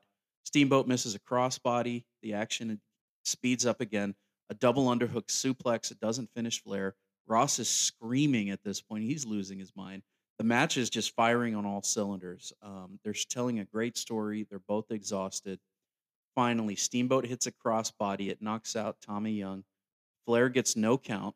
Flair's trying to revive the ref. He sidesteps the flying body press. Flair goes for the figure four. Steamboat hits a small package. Teddy Long now slides in. count. So another screwy finish, and new NWA World Heavyweight Champion Ricky the Dragon Steamboat. Flair. What? What? What did I say? Did I say No, no, no. I heard you. So we have a new champion. This match from Meltzer, five stars. It's close for me. I think it's a perfect match. Like, so yeah, it is. It, it's a it's a perfect match. They the back and forth. The, I mean, you really didn't know who was going to win at any point. That's what you No, not at that's all. what you always want out of something. Um, isolated, yes. I mean, it is. If I was watching it in the day and I was, you know, like watching it live as a pay per view and I was writing these and giving ratings for it, would I give it a perfect five stars? Probably not, but uh, maybe four and a half or, or four and three quarters. But it's incredible by two of the best workers of all time. Flair was such a dominant heel champion. And it was always great to finally see a baby. You know, you see baby faces like, but the most memorable, I think, with him were, were at this time were definitely Sting and Steamboat because, I mean, they just gave him so much to work with. I think the Steamboat much he's a much better worker than Sting. Oh, without a doubt. Yeah, um, career wise, like longevity, obviously you give the Sting, but Yeah, but Ricky could he could wrestle. Ricky could go with anybody, Yep. anybody, Mhm. and and man, so perfect, perfect match. Now we go backstage. Um, oh, I forgot to ask, how many stars did you get this one? Five zero. Bags of popcorn. Zero. Perfect. Zero So, stars. um, backstage, we go to the baby face locker room. Oh, by the way, can I Mhm. just say I love the roll up for the finish. I know that that's kind of overdone and it's it's looked at as a weak finish. this but- was a small package, though. This was okay, not a roll okay, up. Yeah. Fine, but it's a version of a roll up. But at this time, with this kind of a match, Unexpected. it it it is totally believable. Yes. because of the way that they ran and just how exhausted everybody was. No, that's a was- it great point. Perfect. Was is- really really good.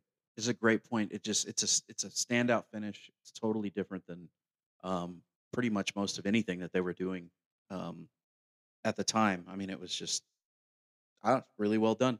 Um, with So- you had the screwy stuff, you had the extra falderall and whatever, but this t- it works here. It worked with this. Yeah, you it know, did the ref this one. knockouts and like I said, Teddy Long, you know, sliding in with the soul glow all over him. He was easily able to slide right into the right spot because it was on the on the, the ring. count. Yes, was on the ring, Yeah, so it's been there. He Like slid right like a. UFC fight, like the blood He slides the all the way from one rope.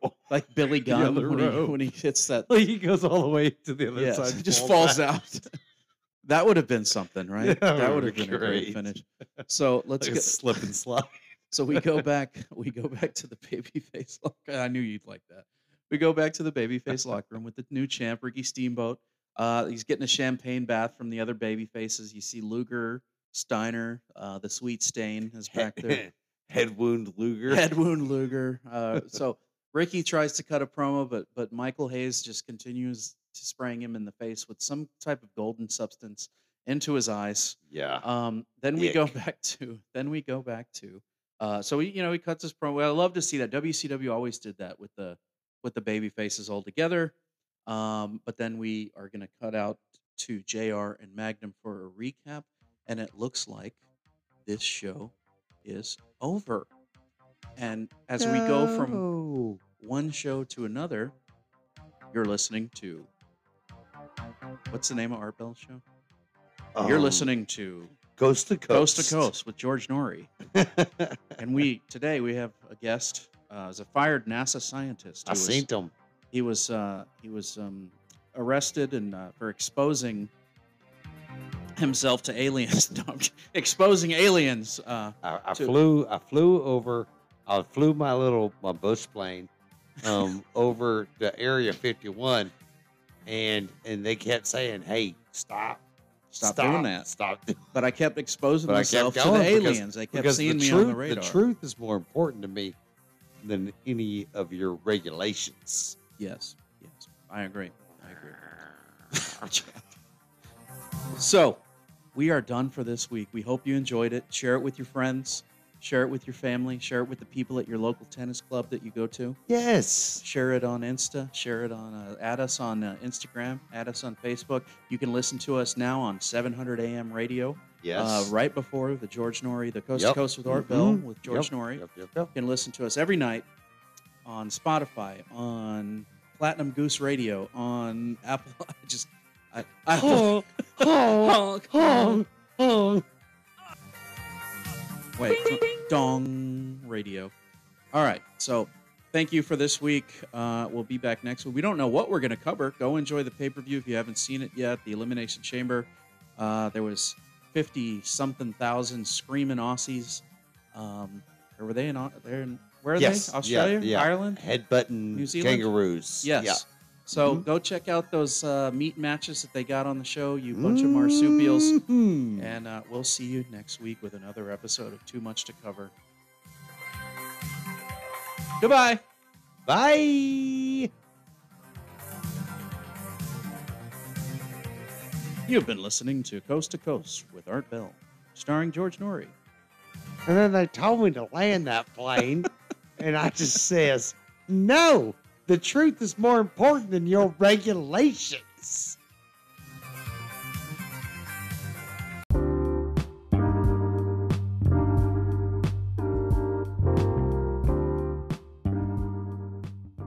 I just want to say thank you to all of our listeners all over the globe so far. We appreciate each and every one of you. We appreciate all of our wonderful sponsors. Keep tuning in. Tell your friends and family about us. We'll keep the content coming. Please follow us on Instagram and Facebook. You can hear us on Spotify, Apple Podcasts, Google Podcasts, Pocket Cast, and Podcast Addict. Don't forget about your browser. You can listen there as well. Stay tuned for more. Too much to cover with Hercules and Adonis. Godspeed and party on.